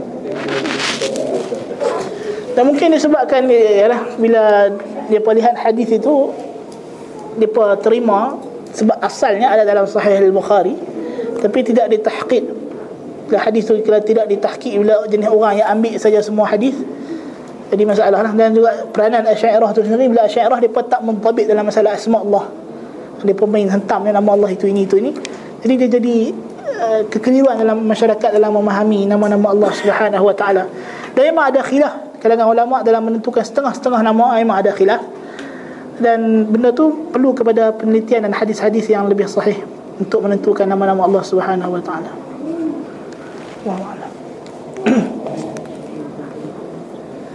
Ada soalan lagi? Ya. Al-Mutakabbir nama Allah Subhanahu wa taala sabit dalam dalam Quran sebab dia nama dan maksud dia yang yang membesarkan diri yang yang yang meninggi diri yang membesarkan diri dia yang berbangga dengan diri dia. Dan dia sifat khusus untuk Allah. Sifat al-kibriya. Sabit bagi Allah sifat al-kibriya dan sabit nama dia al-mutakabbir. Dan al-mutakabbir pada Allah husna. Sebab Allah sempurna. Dia berhak untuk berbangga dengan diri dia. Tapi manusia dia kekurangan. Dia tak berhak untuk berbangga dengan diri dia. Pada sabit ayat takabbir nah no bagaimana pula golongan setengah orang tertentu yang mendakwa yang mengatakan Allah di mana-mana?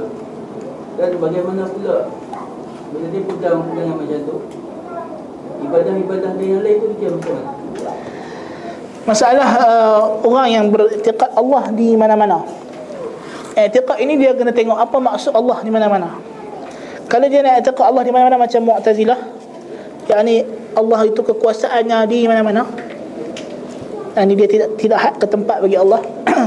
Maka ini kita kata asal akidah ini akidah kufur. Ala kulli hal akidah Allah fi kulli makan ataupun Allah mawjud laisa fi makan akidah kufur. Sebab dia menafikan sifat ulu dan menafikan sifat istiwa yang sabit dalam Quran dan hadis secara mutawatir. Tetapi nak hukum pada muayyan sebab bila benda ni syubhat di kalangan uh, ahli kalam dan tersebar syubhat di kalangan kaum muslimin maka kita tidak hukum dia kafir sehingga ditegakkan hujah kita datang kepada dia jelaskan hujah bawa al-Quran dan hadis kalau ulama salah sebenarnya sampai dia dah faham. Kalau lepas dia dah faham itu dia masih lagi takabur dan tolak kebenaran ketika itu kita kata dia kufur. Dan, tapi kalau dia beriktikad dengan i'tiqad hulul Allah fi kulli makan yang berarti maknanya Allah adalah semua benda seperti i'tiqad uh, kaum sufi wujudiyah yang ini adalah kufur tanpa syak sebab dia kata Allah adalah Allah adalah kita, kita adalah Allah. Ha, itu kalau i'tiqad yang macam itu kufur tanpa syak. Sebab dia beriktikad bahawa zat Allah bersatu dengan makhluk seperti i'tiqad Nasrani yang mengatakan Allah bersatu dengan Isa bin Maryam. Nauzubillah min zalik. Allahu.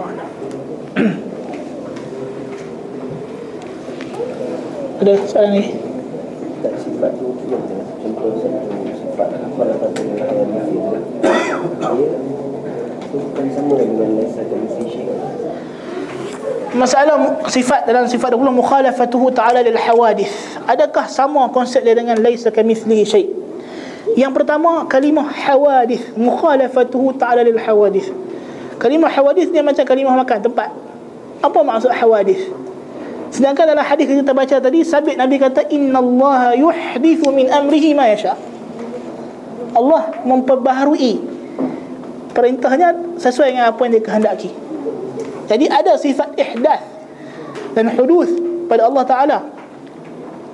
Jadi dia pun nak menafikan bukan sekadar makhluk. Kata dia akidah ni dibina oleh Jaham sebab Jaham ni dia pergi berdebat dengan satu kumpulan manusia yang tak percaya Allah wujud. Dia hanya beriman dengan benda yang dia nampak. Jadi dia pun kata apa bukti Allah wujud? Dia kata alam ni bergerak. Muhdath, berubah-ubah mutajaddid sekejap malam sekejap siang matahari sekejap barat sekejap timur menunjukkan dia ada ada ada muhdis benda yang menggerakkan dia itu dalil kata ada wujud Tuhan dia kata Jadi dia kata kalau itu dia berkata habis itu Tuhan kau macam mana? Adakah dia ada sifat-sifat ini? Ha, kata Jaham tak ada. Ha, dia dia, dia mukhalafah lil hawadith. Ini akidah tak betul. Allah laisa kamithlihi syai. Bukan mukhalafatu lil hawadith wa hawadith kalimah mujmal. Boleh jadi benar boleh jadi betul. Kalau dia kata hawadith itu ialah makhluk yang naqis ataupun hadisah maknanya benda yang uh, benda yang yang yang penyakit dan sebagainya hadisah ni orang nak kata accident dia panggil hadisah sakit hadisah bencana hadisah kan kalau kata hadisah mana itu memang Allah tidak ada padanya hadis dari segi makna tersebut. Tapi nak kata Allah tidak melakukan sesuatu perbuatan sesuai dengan kehendaknya itu tidak benar. Ha, jadi dia pun nak cuba nak menafikan something di situ itu menafikan af'al. Nak menafikan Allah melakukan fa'al lima yurid. Itu sebab dia guna kalimah hawadith jadi tak benar. Allah Ta'ala ada soalan lagi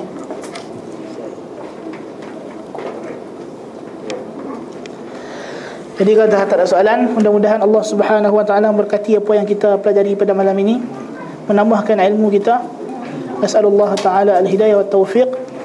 Barakallahu fiikum. Aqulu qawli hadha wa astaghfirullah al-azim li wa lakum. Subhanakallah bihamdik asyhadu an la ilaha illa anta astaghfiruka wa atubu ilaik.